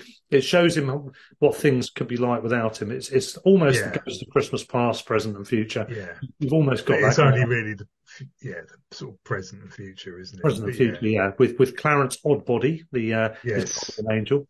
Every time an angel rings a bell. Yeah, which is the classic quote. You've got "Hello, your wonderful old Bedford Falls" and all that stuff. There's some classic quotes in there. Clarence is brilliant. I've forgotten his name, but another everywhere actor who's always playing those side roles really well. Yeah, it's got the fantastic patriarch of the Barrymore family, Lionel Barrymore, who's as Henry Potter. He's fantastically disgusting, isn't he, Mr. Potter? He's a a sour-minded, sour-faced, aging, rich, but so, the unbenevolent. You could say Ebenezer Scrooge. Lionel Barrymore was cast in this role because he was famous for playing Scrooge in radio dramatisations of A Christmas Carol. Yeah, exactly. Yeah. Says it all, and he's great in it. He's great. He's horrible. Wooden wheelchair. He's around in, isn't he? And he's just cruelly unsympathetic. So George Bailey's getting into some financial difficulties with his buildings because he's too nice. Yeah, he's too nice, so he's too benevolent, and they're actually struggling a bit. And that's the thing that probably precipitates his depression initially, isn't it? And then his reflections on life go on. Everybody relies on him to do everything for them. Yeah, yeah, yeah. Beautifully shot in black and white. Yeah. Frank Capra. It's classic small town America. Frank Capra, as you said. There's some interesting shots in it. You might remember there's the freeze frame, which is extraordinary. It wasn't Martin Scorsese that invented it. Yeah, this was quite a long time before that. Yeah, I mean this is a film from 1946, and I'm not sure if there's freeze frames before. You've got A Matter of Life and Death and other stuff like that. But in this film, he just goes into I think it's a cafe or a deli or something in his local town, and he's just in a normal scene, and it just out the blue, completely unexpectedly, freeze frames, and then you hear this voiceover explaining some stuff about George Bailey, your typical self everywhere man, and it goes off, and that's where the story starts to unravel. It's incredible, incredibly dark, but then incredibly heartwarming at the end. Uplifting, yeah. It's the all-American story, isn't it? This of family in the end prevailing, people understanding their place in the world, people understanding they're valued. The good guy wins, the bad guy doesn't. Yeah, exactly. And although you don't really have an Ebenezer Scrooge kind of like epiphany moment where he suddenly becomes good as such, you can see he kind of slightly just bends to seeing, okay, clearly this guy's got it all really. He's a family man, and he almost falls in love with his family again at the end, doesn't he? And and you get this scene where you get people from all over. There's quite a diverse range of people in his house who all start giving money at the end to help him out of his actual immediate problem, which is the mother side of things, showing benevolence at Christmas and all the rest of it. It's an incredible film. And James Stewart's superb. There's a scene when he's in despair and I think he's leaning up against something. He's got his hands on his face, and he's sort of like his face is twitching and kind of slightly sweaty. And he's, you can see the look of a man who's genuinely at his wit's end. Incredible acting. Oh, he's a brilliant actor anyway. He is. Probably his finest performance, to be honest. I think so. Yeah. So yeah, this is the Christmas film. I think a lot of people would agree on that. It was a huge flop release, which is mad when you think about it. Famous films that flopped. This is another one. Yeah.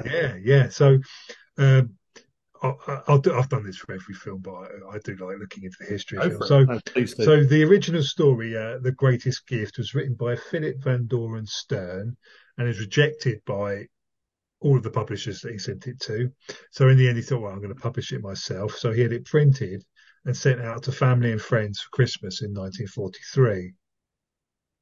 Somehow, Cary Grant ended up with a copy of the story, and RKO Pictures bought the rights to develop it as a Cary Grant film. Numerous drafts of the script were written by different screenwriters, during which Grant got fed up and he went off and made another Christmas film, The Bishop's Wife. Capra read the film, bought the rights from RKO, brought in new writers to work on the screenplay again, which meant that it caused no end of legal problems because so many people worked on this film, which you can't see in it, but so many did. And he decided, Capra, there's only one person who could pull this off, and that's Jimmy Stewart. He previously worked with him on You Can't Take It With You and Mr. Smith Goes to Washington, which we discussed when we did our screwball comedies. We did indeed. Henry Fonda was also considered, though he was making My Darling Clementine with John Ford. It could have been good. It could have been good, but it feels like most films that are just amazing, you can't imagine anyone would have been as good as James Stewart, though. Yeah. So his wife, Mary Hatch Bailey, she's great, but Donna Reed in this. That was offered to Jean Arthur, Olivia de Havilland, Martha Scott, Anne Vorra and Ginger Rogers. So they all turned it down. It was shot in a studio at Culver City in California.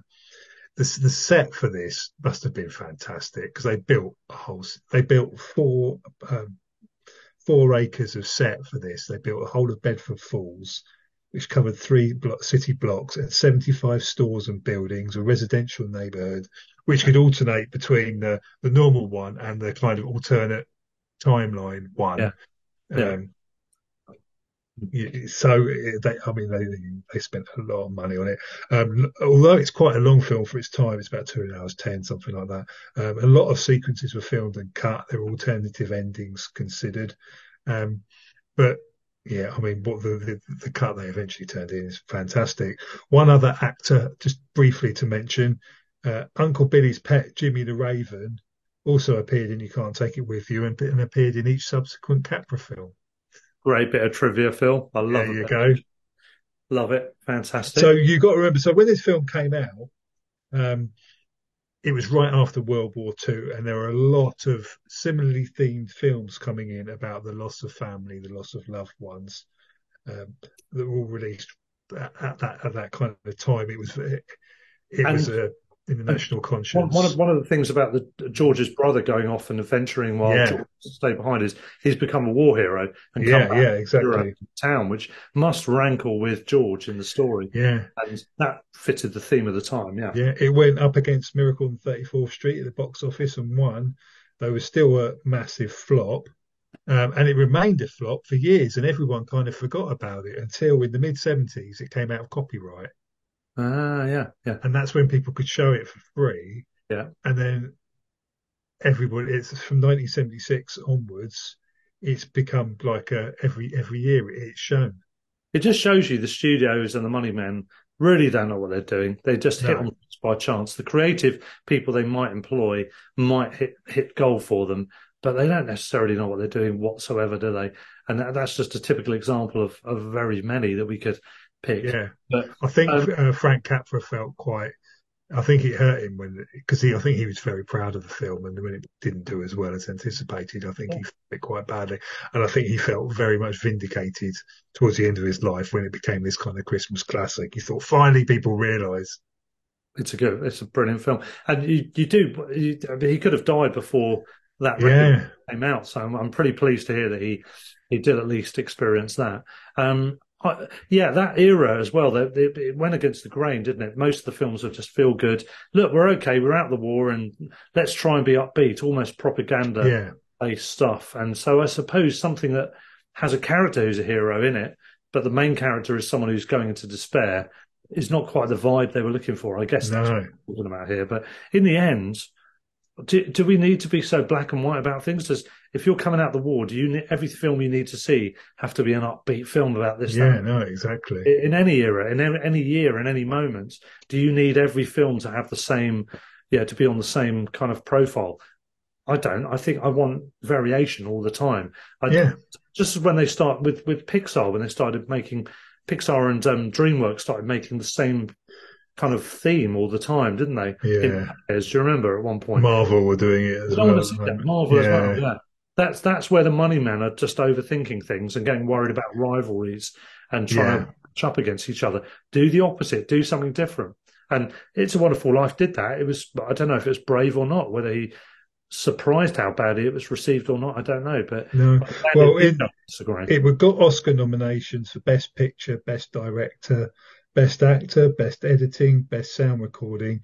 And it only won for Best Technical Achievement because they came up with a new type of fake snow that was much better on screen than anything they'd had before. And that's all it won its Oscar for. Which you think Jimmy Stewart didn't win for this, which is a travesty. Exactly. Well, Titanic wins a plethora of awards. That tells you how. That's why I hate the Oscars. This is a classic example. Is there a better film in 1946? Off the top of my head, I can't think which films were out that year, but I can assure you there isn't one better. And I doubt there's any that are as good. Yeah, in 2002, Channel 4 did a list of the 100 greatest films ever. It came in at number 7. Yeah, so, that shows you kind of how it's regarded. I love the look of this film. Bedford Falls just looks incredible. There's a town in New York called Seneca Falls that has decided that they are what Deborah Falls is based on, despite having no evidence whatsoever to this fact. And so they have an It's a Wonderful Life festival every December, and they've got an It's a Wonderful Life museum, and it claims this we're the inspiration for it.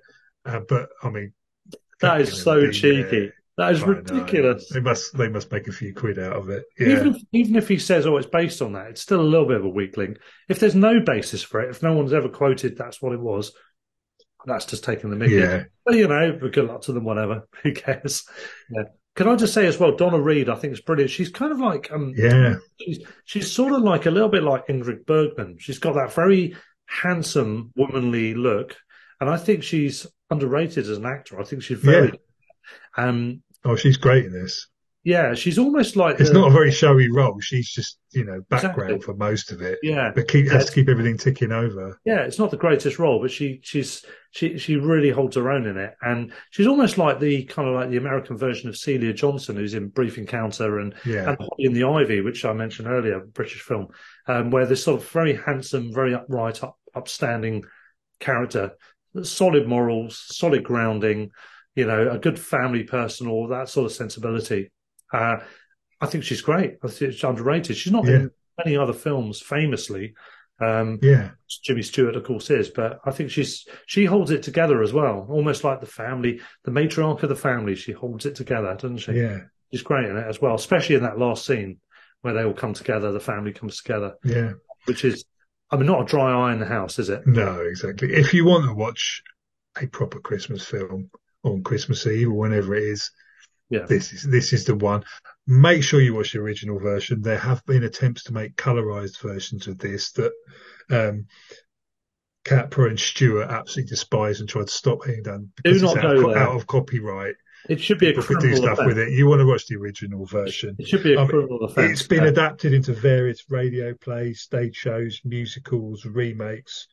Sequels have been mooted, thankfully not made, because the rights to it are very complicated because of the number of screenwriters originally involved in it, despite being out of copyright. I'm not quite sure how that works, but it is the Christmas classic.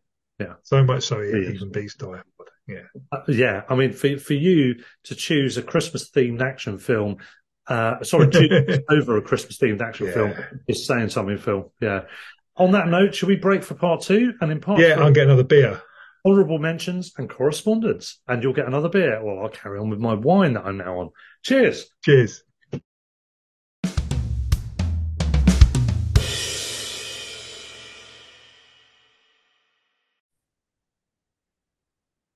And so to part three, where we're just going to have further reflections, honourable mentions, and some correspondence, Phil.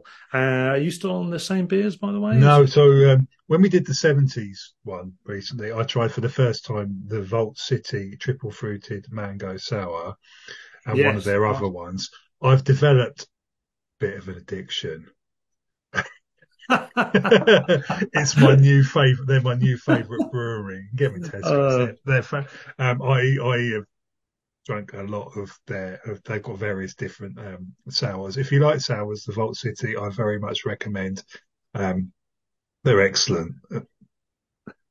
No, I know them, and I've been them on them nearly daily in my as part of my December diet. Yeah, fair enough. Yeah. I'm glad your diet's going well, Phil. I need to take up that diet as well. Right. So, in my life, I've gone into film here and there. I've worked in a video shop. A guy came in, inspired me to watch a load of films. He got me into Scorsese and loads of other stuff besides. I've had other people that have inspired me about film. But on the TV... You'd watch Barry Norman year after year. Oh, yeah. Film whatever year was. Film 84, Film 85, whatever it might be. And he had a book which he published, the late, great Barry. It's called Barry Norman, 100 Best Films of the Century. And in it, it includes It's a Wonderful Life from 1946. I just got to read this out. It's a fairly short summary of the film. It's in his 100. And he says, interestingly to start with, he says, this is the film that people either love or hate. Interesting. I wasn't quite sure. Everyone loved it. Yeah. Anyway, it said, Depending on your point of view, it's an unashamed testament to the innate goodness of humanity, or, alternatively, its sentimental goo. Cynics take the latter view, and I'm sorry for them. James Stewart is the small-town philanthropist whose loan company has gone bust and who is saved from suicide by an elderly angel, Henry Travers. That's the name of the guy I was trying to remember. Who is desperately trying to earn his wings. He's an old guy, but a new apprentice, actually. Stewart wishes he had never been born. Travers shows him what a hellhole his hometown would have become without him, because he's such a staple of the society. He says Capra is splendidly in control of his material throughout. Of course, such a story of supernatural intervention in the affairs of man could easily have tumbled into sentimentality or worse, but it never does. An occasional, unexpected hard edge, Stewart training furiously, illogically against his own family, for instance, makes a timely appearance to cut the sweetness. Capra's belief in the values of small-town America shines through, but he never turns an entirely unblinkered gaze upon them. Greed is the villain of the piece, and there's at least a tacit acknowledgement that greed is one of the less desirable byproducts of the American dream. So the warm emotion of the film is tempered by some of the social consciousness that the director brought to Mr. Deeds Goes to Town and Mr. Smith Goes to Washington. It's a Wonderful Life is certainly simplistic and, if you like, naive, but the doggedly optimistic message of the title, as put across by both director and cast with such conviction as to be irresistible. I think he's doing it down, actually. I think it's a greater film than that even, but he clearly loves it anyway. And I think it is about the American dream, isn't it? It's about being an all-American hero, and the all-American hero not necessarily being a war hero. It could be just the guy who just stoically does his thing in small town. Looking after everybody. Yeah. When you saw this film for the first time, how did you come to it? Do you know much about it in advance? Do you know what? I saw it, I think, for the first time, was when I was working at Harbour Lights Cinema in Southampton. And I saw it on the big screen. It was a Christmas release, obviously. I think in the first year I was working there, so that would have been 96 or 97. So I hadn't seen it until my late 20s. Yeah. And it blew me away. I just thought, this is just incredible. It's a brilliant film. Obviously, it's the best way to see any film first time, which is intended for the cinema. Yeah. Big screen. And yeah, I've never seen it on the big screen. Yeah. It's brilliant. And I saw it because I was working in a cinema where you were actually required to be in one of the screens. We had two cinema screens, and there were two members of staff. One had to be in each screen, and a third one had to be outside to monitor the cinema and deal with latecomers and all that stuff. So I got to see it about 6 or 7 times in quick succession. Yeah, I didn't get bored of it. I found new stuff to see every time I watched it, more details. I am famously bad at remembering narrative detail. So Fanny and Alexander, for example, which my wife loves and put me onto, I've forgotten major narrative detail in that film until I watched it again today. Yeah. But with this film, I saw it over and over again. And obviously, it's ingrained in my memory. Obviously, that I don't forget the detail when I've seen it that many times. Yeah. But the fact I could see it 7 times in 4 weeks, probably 3 or 4 weeks, and not get bored of it is probably another unintended testament to how good it is. Yeah. So I came to it in quite a strange way. So in my early mid-teens, I was an enormous fan of the show Red Dwarf. Yes, and they released a series of novelizations that didn't really match what was going on in the TV series, but a load of books came out written by the guys that wrote the TV series. But one of the books is all about how Lister, one of the characters, they get hold of this sort of VR software called Better Than Life that's almost become like a drug. So people dial into this and they just spend their whole time in this, because it's in this kind of virtual reality world where you can choose what world you want to go into, and to the detriment that you forget you're in it and you just live there, and your kind of body falls away, and you start becoming ill and everything. And it is virtual reality, you know, better than life. He was in Bedford Falls on Christmas Eve. And so I read all about this whole novel, and I heard all about how great this is, the greatest favourite film, and this is favourite film, and it's the greatest film ever, before I came to see it. So when I came to see it, it had obviously been built up quite a lot. And for a kind of teenage guy to watch a black and white film that was made 30 years before he was born, I was kind of expecting it to be underwhelmed, and I absolutely loved it. It actually lived up to the hype, which doesn't happen very, very often. Because that's usually the curse, isn't it, of a good film? Someone watches it, loves it, recommends it, waxes lyrical about it before you've seen it, and then can it possibly live up to the hype? No, exactly. It won't. Matt, I've just thought there that's a good subject for another future episode, actually. Films that have an interesting backdrop to how you came to love them, or you know, something along those lines. We'll have to work on the wording, but I think there's something in that, actually, Phil. I think that might be a good idea. Yeah, might not be too bad. So yeah, I mean, it was our number one, both of us, and I think it's everyone's number one. It should be. But we'll find out shortly. Well, let me read out. We'll do some honourable mentions in a minute, but can I read out a few correspondence? In fact, well, the first one isn't technically correspondence. It's from my wife, who she's put The Night of the Hunter at number 5 because she acknowledges it's not really a Christmas film, but because it's got a particular Christmas scene in it, and because it is a stunningly amazing film. It's brilliant. We've spoken about it quite a lot, but it's never come up, but we've spoken about it in passing, Charles Lawton. Yeah. One way or the other, we'll end up having it in our top 5s at some point. She's put it at number 5. Number 4, she's put something we've not mentioned yet. I'm sure it would get more mentions anyway. A Nightmare Before Christmas. I kind of see that as more of a Halloween film than a Christmas film. Yes, I thought you might say that. And it's got a lot of Christmas stuff in it. You've got Santa Claus in it. You know, he's a sinister guy. Yeah. I love it. Don't get me wrong. She's got The Muppet Christmas Carol at number 3. Excellent. Her top 2 are the same as mine, Fanny and Alexander, followed by number 1, It's a Wonderful Life. Now, I've got a friend of mine, James Chigsbury, who lives in Hove. Hello, James, if you're listening. Hello. He says, "Here you are, Russ, my top 5 plus 2 runners-up."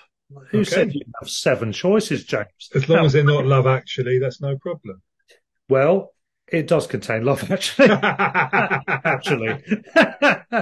Right, here we go. He said, "Christmas movies. I'm sure this list could change in an instant and positions interchangeable, but here you have it." He's gone for, by the way, the number 7 was Nightmare Before Christmas, and his number 6 was Gremlins. He went. His number 5 was The Santa Claus, 1994. Yep. Can't remember that one too much. Number 4 is Love Actually. That's a Tim Allen one, isn't it? The Santa Claus. Yeah, I think so. Yeah, I think so. Love Actually at 4. Oh God, I this is the one where. Stop it! Leave it. Number 3. This is the other one that's I'd not heard of. Oh, I've heard of it, but I've not seen it. It's called The Man Who Invented Christmas. Have you seen that? Yeah, that's quite a recent one, I think. I think so. I don't know what it is or who's in it, but I think I watched that with my kids a couple of years ago. Yeah, but he's now you can tell he's our age, and he's a man of the 80s. In my case, he's gone for Trading Places at number 2. And he's gone for a film that we've not really talked about much yet, so it was going to come in honourable mentions, Home Alone. He's gone for that as his number 1, which is fair enough. Yeah. You know, it's very Christmassy. No objections. Home Alone is Chris Columbus. It's got Joe Pesci in it. Yeah. I mean, let's quickly talk while I get other correspondence up. Let's talk about that one, actually, because obviously very ostensibly a Christmas film. It's about a family. It's quite the antithesis of the family coming together at Christmas. It's literally the family forget a member of their family and go on holiday for Christmas. So it was, 1990, wasn't it, Macaulay Culkin? Yep. He has to deal with 2 bizarrely persistent burglars, like disproportionately persistent burglars. Why on earth would they spend that much time trying to get into a house that is occupied? It's mental. It's like a war film almost, isn't it? Yeah. Nonsense. I'll be honest, I saw it when it came out. Yeah. I haven't seen it in the 33 years since. I didn't go back and rewatch this one, I'll be perfectly honest. Or any of the sequels. There's three of them, isn't there, I think? Yeah, there's three in the end, yeah. It is Tom and Jerry. It's cartoonish.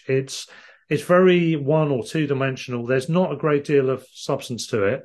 I remember that, who was it? I think it was Alex Brooker, who's on the last leg and stuff like that. It's just like a disabled guy, he's a comedian. And he's apparently a massive fan of Home Alone. He went over to the States, spoke to some people involved in the filming or something to do with behind the scenes. And they went with some scientists and said, right, if this kid did this, that, and the other, what would happen?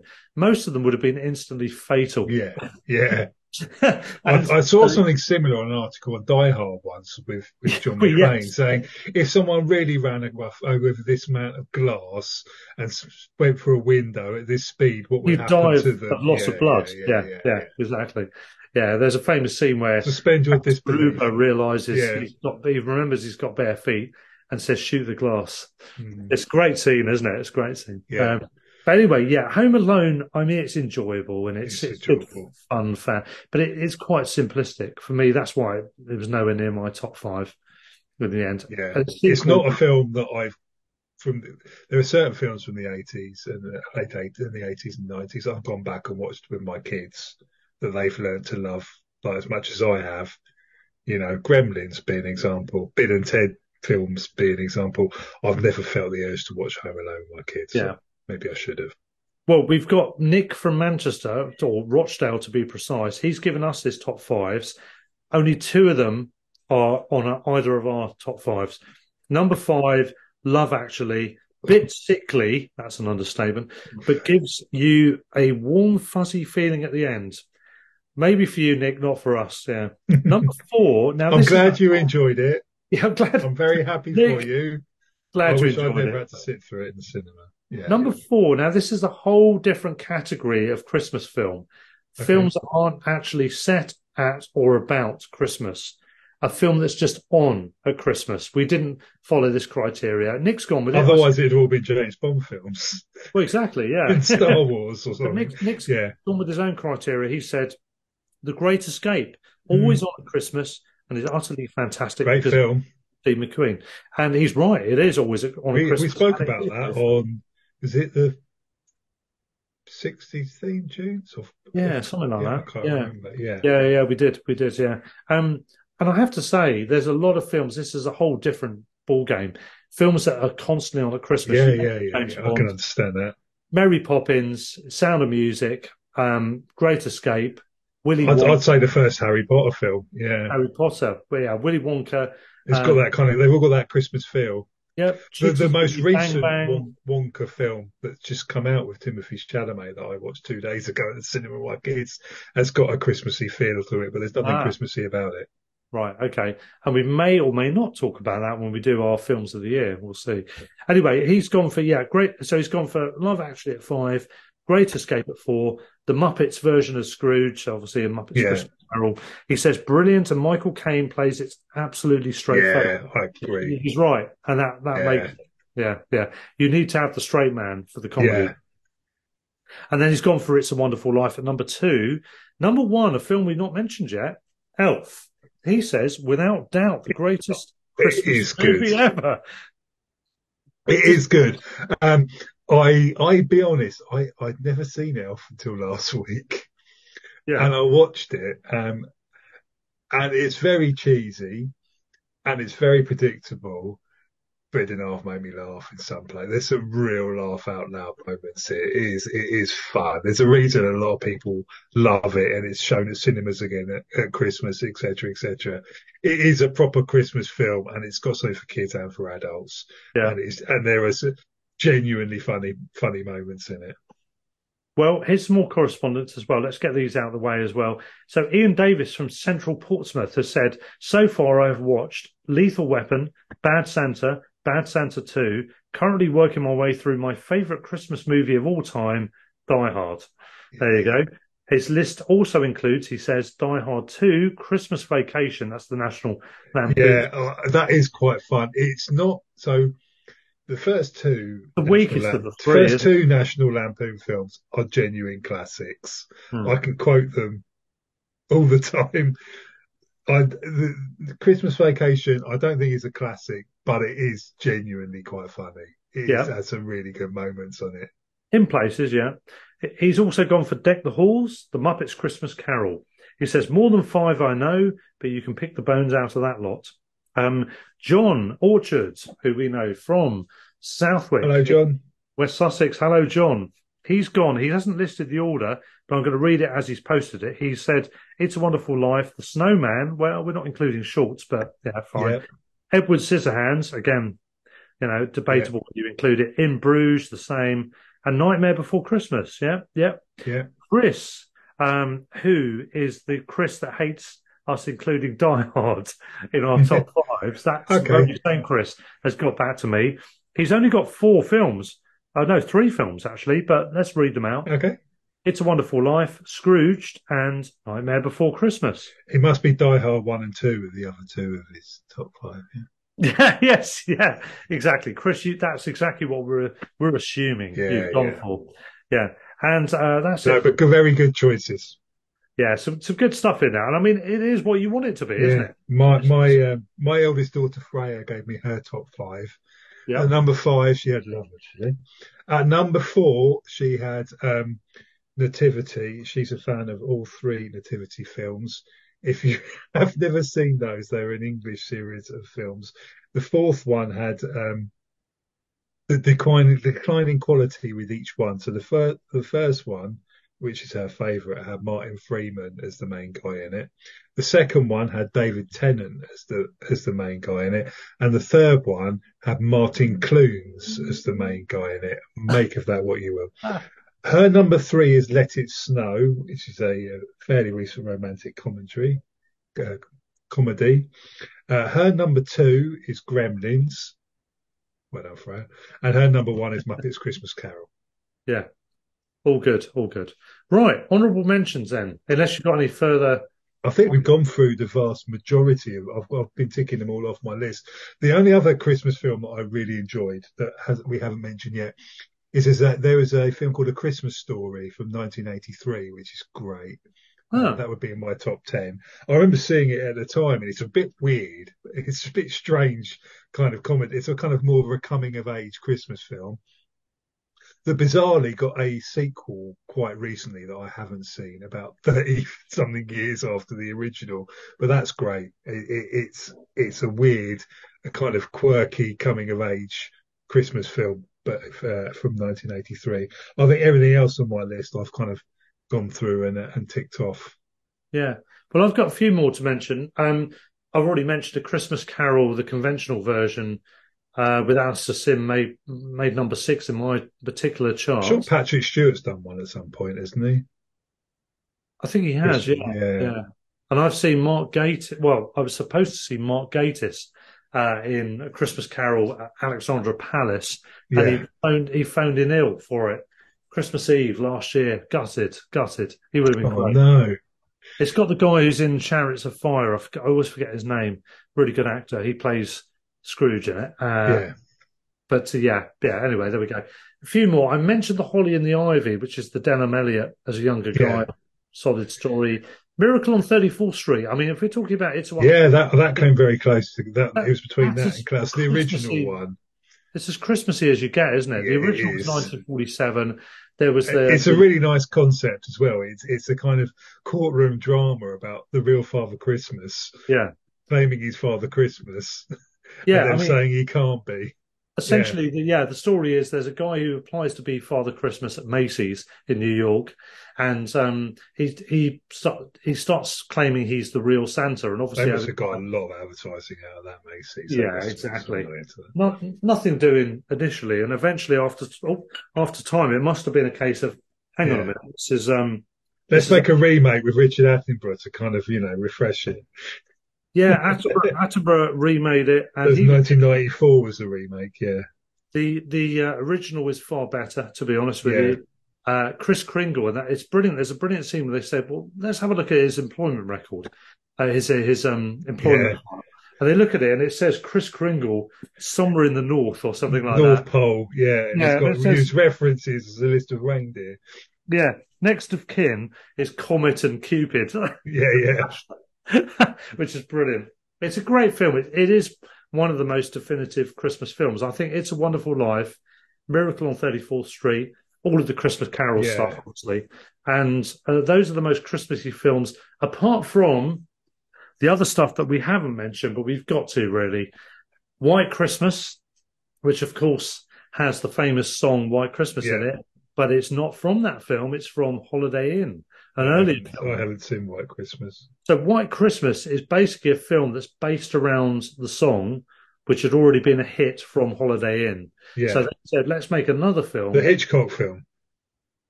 No. Holiday Inn that's is... Jamaica Inn, sorry. Yeah, that's Jamaica Inn. Three beers in now, sorry. You really threw me off there for a moment.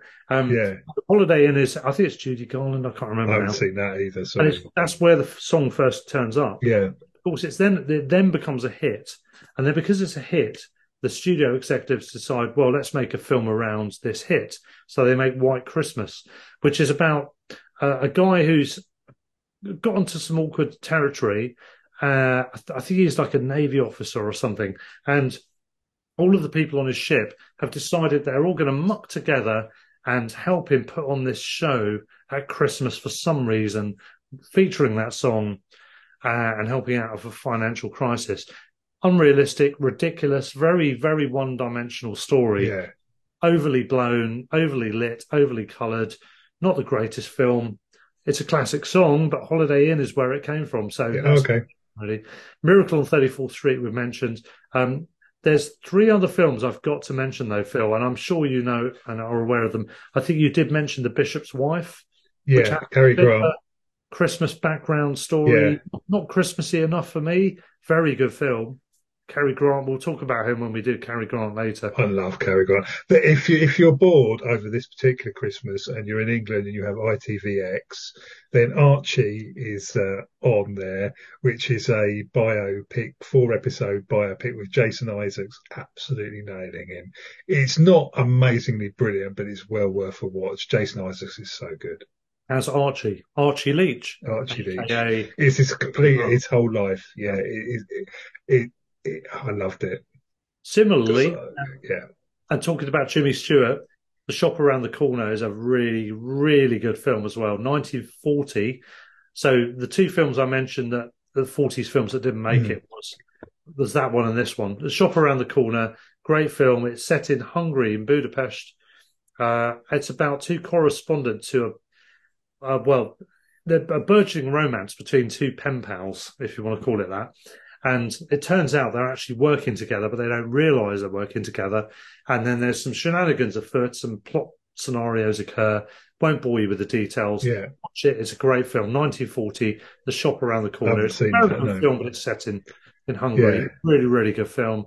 And Phil, I'm surprised you've not mentioned it before. Let's think of Finland. Oh, well, Rare Exports. Yes, indeed. That's quite good fun. I wouldn't call it a classic, but it's interesting and it's fun. My wife loves it. She said it nearly made her top 5. Yeah, okay. Dark and it's weird and it's... I can see that. Psycho Santas, isn't it, really? Yeah. Great film. I mean, you've mentioned some horror films and you've mentioned all the films that made every year. I've not yet seen a film that I... Recorded. There are a few Christmas horror films. Yeah. I'm going to watch Violent Night over the Christmas period. So that's by Tommy Vercola, who's one of my favourite new directors, who did a fantastic film that's on Netflix called, is it The Trip? I think that it's called something like that. That came out a couple of years ago. He's famous for making the Dead Snow. Oh, is that the one where the couple who? Yeah. Oh, that's great. And it's got. Hopper from Stranger Things. It's all right. It's not amazing.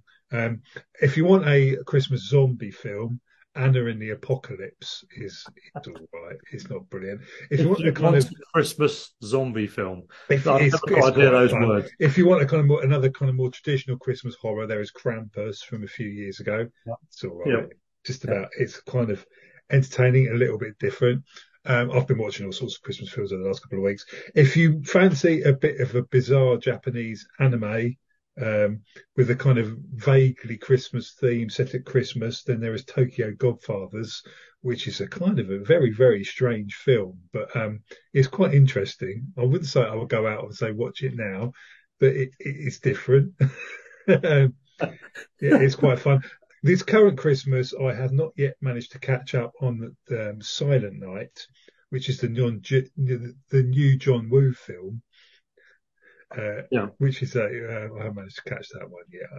But that's on Sky Cinema, I think, at the moment. Oh, okay. Is that, yeah, with Joel Kinnaman in it. Yeah. Any more? Any more to add? I think that's pretty much my list done. Yep, that's the correspondence done as well. So there it is. So we've got a number 5, Trading Places. I had Klaus. Number 4, I had Trading Places. And what did I have at 4? I can't remember now. I've deleted my list. I can't see where it is. I can't remember. And anyway, number 3, I had Die Hard. And I had Gremlins. Number 2, I had Fanny and Alexander. And I had Die Hard. And at number 1, we both had It's a Wonderful Life. And it is a wonderful life, isn't it? Yeah. Watching you had Muppet's Christmas Carol. Is the one that you missed. Oh, yeah, the Muppet Christmas Carol. That's number 4. Yeah. So a good selection there. There's plenty more besides. I need to check out Klaus. If any of you have not watched either of our 5s, well, any of our 10 choices. Everyone's seen Die Hard, but yeah. Yeah, please do. Let us know your thoughts on the future episodes. We're doing next up, Phil, films of 2023. 2023, yeah, no, that should be interesting. So this is cinematically released as in the UK in 2023. UK, yeah. So that's what we're doing next, which will be in the next month or so. In the meantime, Phil, I think that sums it all up, doesn't it? Thank you for everyone that sent in correspondence, and a Merry Christmas to everybody. Best of cheer to you, and lay off the eggnog. It's horrible stuff. What the hell were they thinking of? Just don't beer. It's all about beer, wine, whiskey, brandy, sherry, gin, cocktails, rosé, champagne, whatever you want. Baileys. But not eggnog. Do not do it. It is a crime against humanity. And on that note, but also one final thing, if you want to get in touch, we're on Facebook as well, aren't we? But also we're on at Film Fives, at Film Fives One, all of that stuff on social media. Yeah. Get in touch if you want to give us your opinions on your films of 2023. I'm looking forward to that. I'm suspecting we're going to have vastly different lists. We always do for the end of year ones. We do. And I've seen a hilariously large number of films. And yet I'm pretty sure, well, in fact, because of that, I think I'm pretty sure it's going to be a different list, isn't it? Yeah. Look forward to it. Can't wait. Until next time, Phil, thank you for joining us. Cheers. And that's the end of the episode. So, cut.